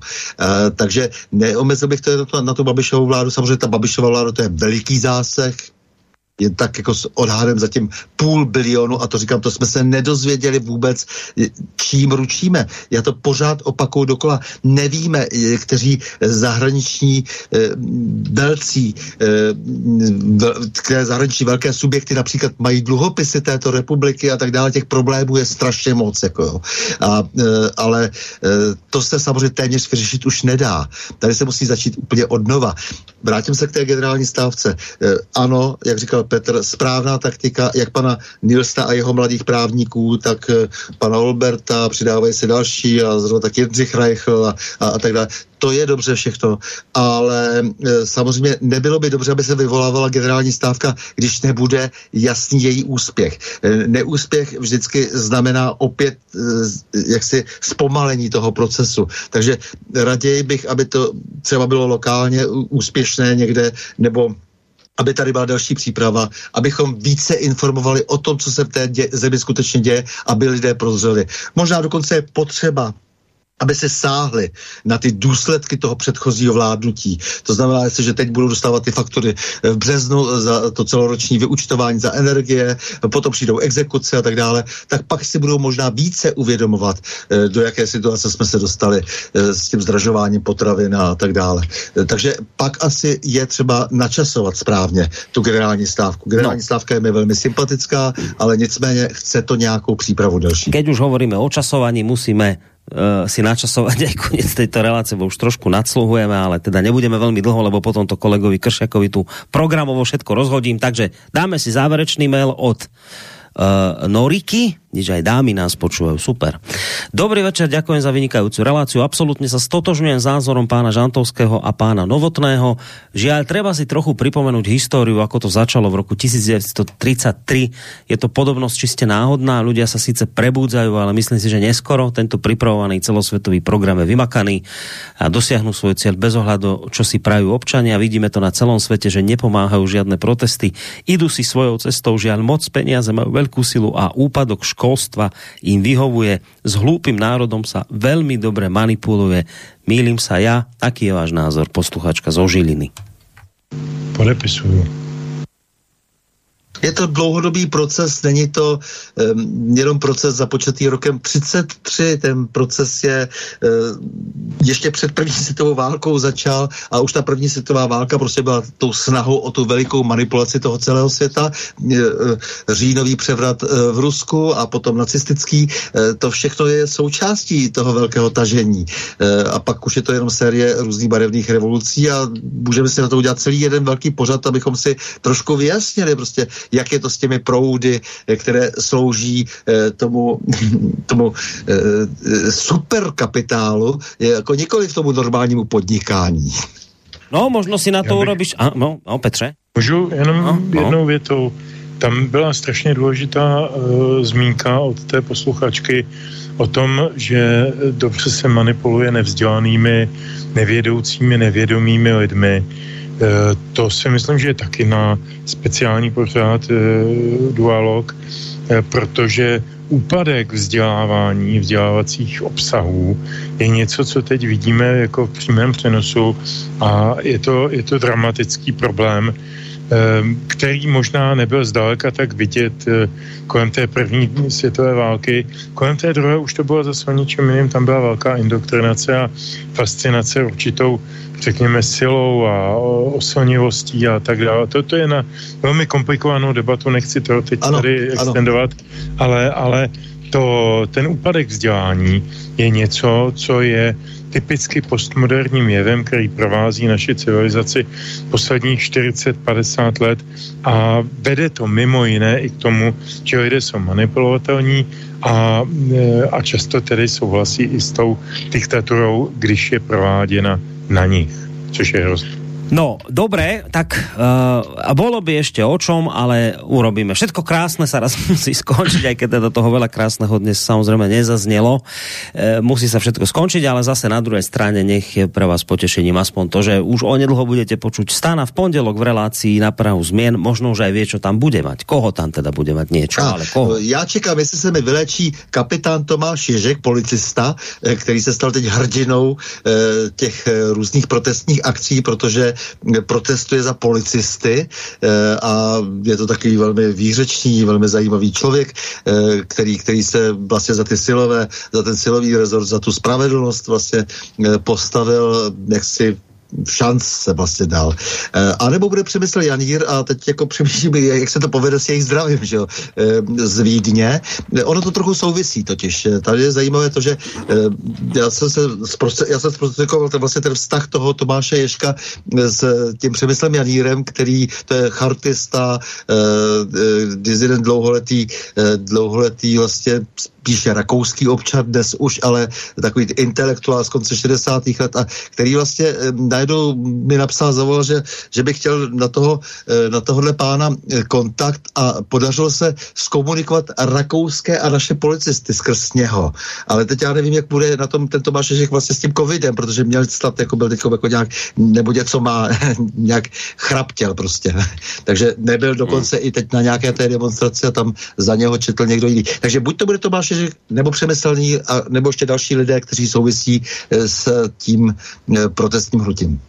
Dobre, tak tešíme sa, uvidíme, necháme sa prekvapiť. To bol, vážení posluchači, Stanislav Novotný, bývalý policajný prezident Českej republiky, toho času prezident Asociácie nezávislých médií. Stando, maj sa pekne, do počutia.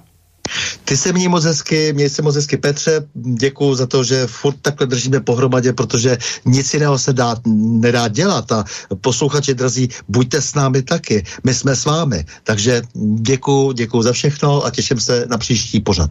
Ďakujem pekne. No a lúčime sa aj s Petrom Žantovským, mediálnym analytikom, vysokoškolským pedagogom a publicistom, ktorý nám ešte zároveň oznámie záverečnú pesničku, takže Petre, maj sa aj ty pekne. No, ty taky, Boris, já musím říct, že poprvé za těch asi kolik, dvacet pět let, co se známe, se trošku zlobím na Standu, protože mi přesně vyfouk moji plánovanou poentu, jsme s vámi, buďte s námi, což bylo heslo Dubčeka a jeho kolegů v šedesátém osmém Ale já to prostě řeknu, nebo říct musím znova, ano, je to tak, jako eh, jedině společně. Jako ty Svatoplukovy proty, jinak to nepůjde. Takže přátelé, mějte se krásně a eh, nedělejte si nic z toho, co se kolem vás děje, eh, bude ještě hůř. Abych to tak optimisticky zahrál do autu. Poslední písnička skupiny Olympika, zejména zpívajícího a dne. V této, v této písničce skoro až jak si jak se tomu říká, jako křičícího nebo vykřikujícího Pavla Chrastinu. Ta písnička se jmenuje Bloud král. Mějte se krásně a dobrou noc. A kým si ju pustíme, tak sa samozrejme rozlúčim s vami a ja z Banskobystrického štúdia. Boris Koroni, majte sa pekne, do počutia.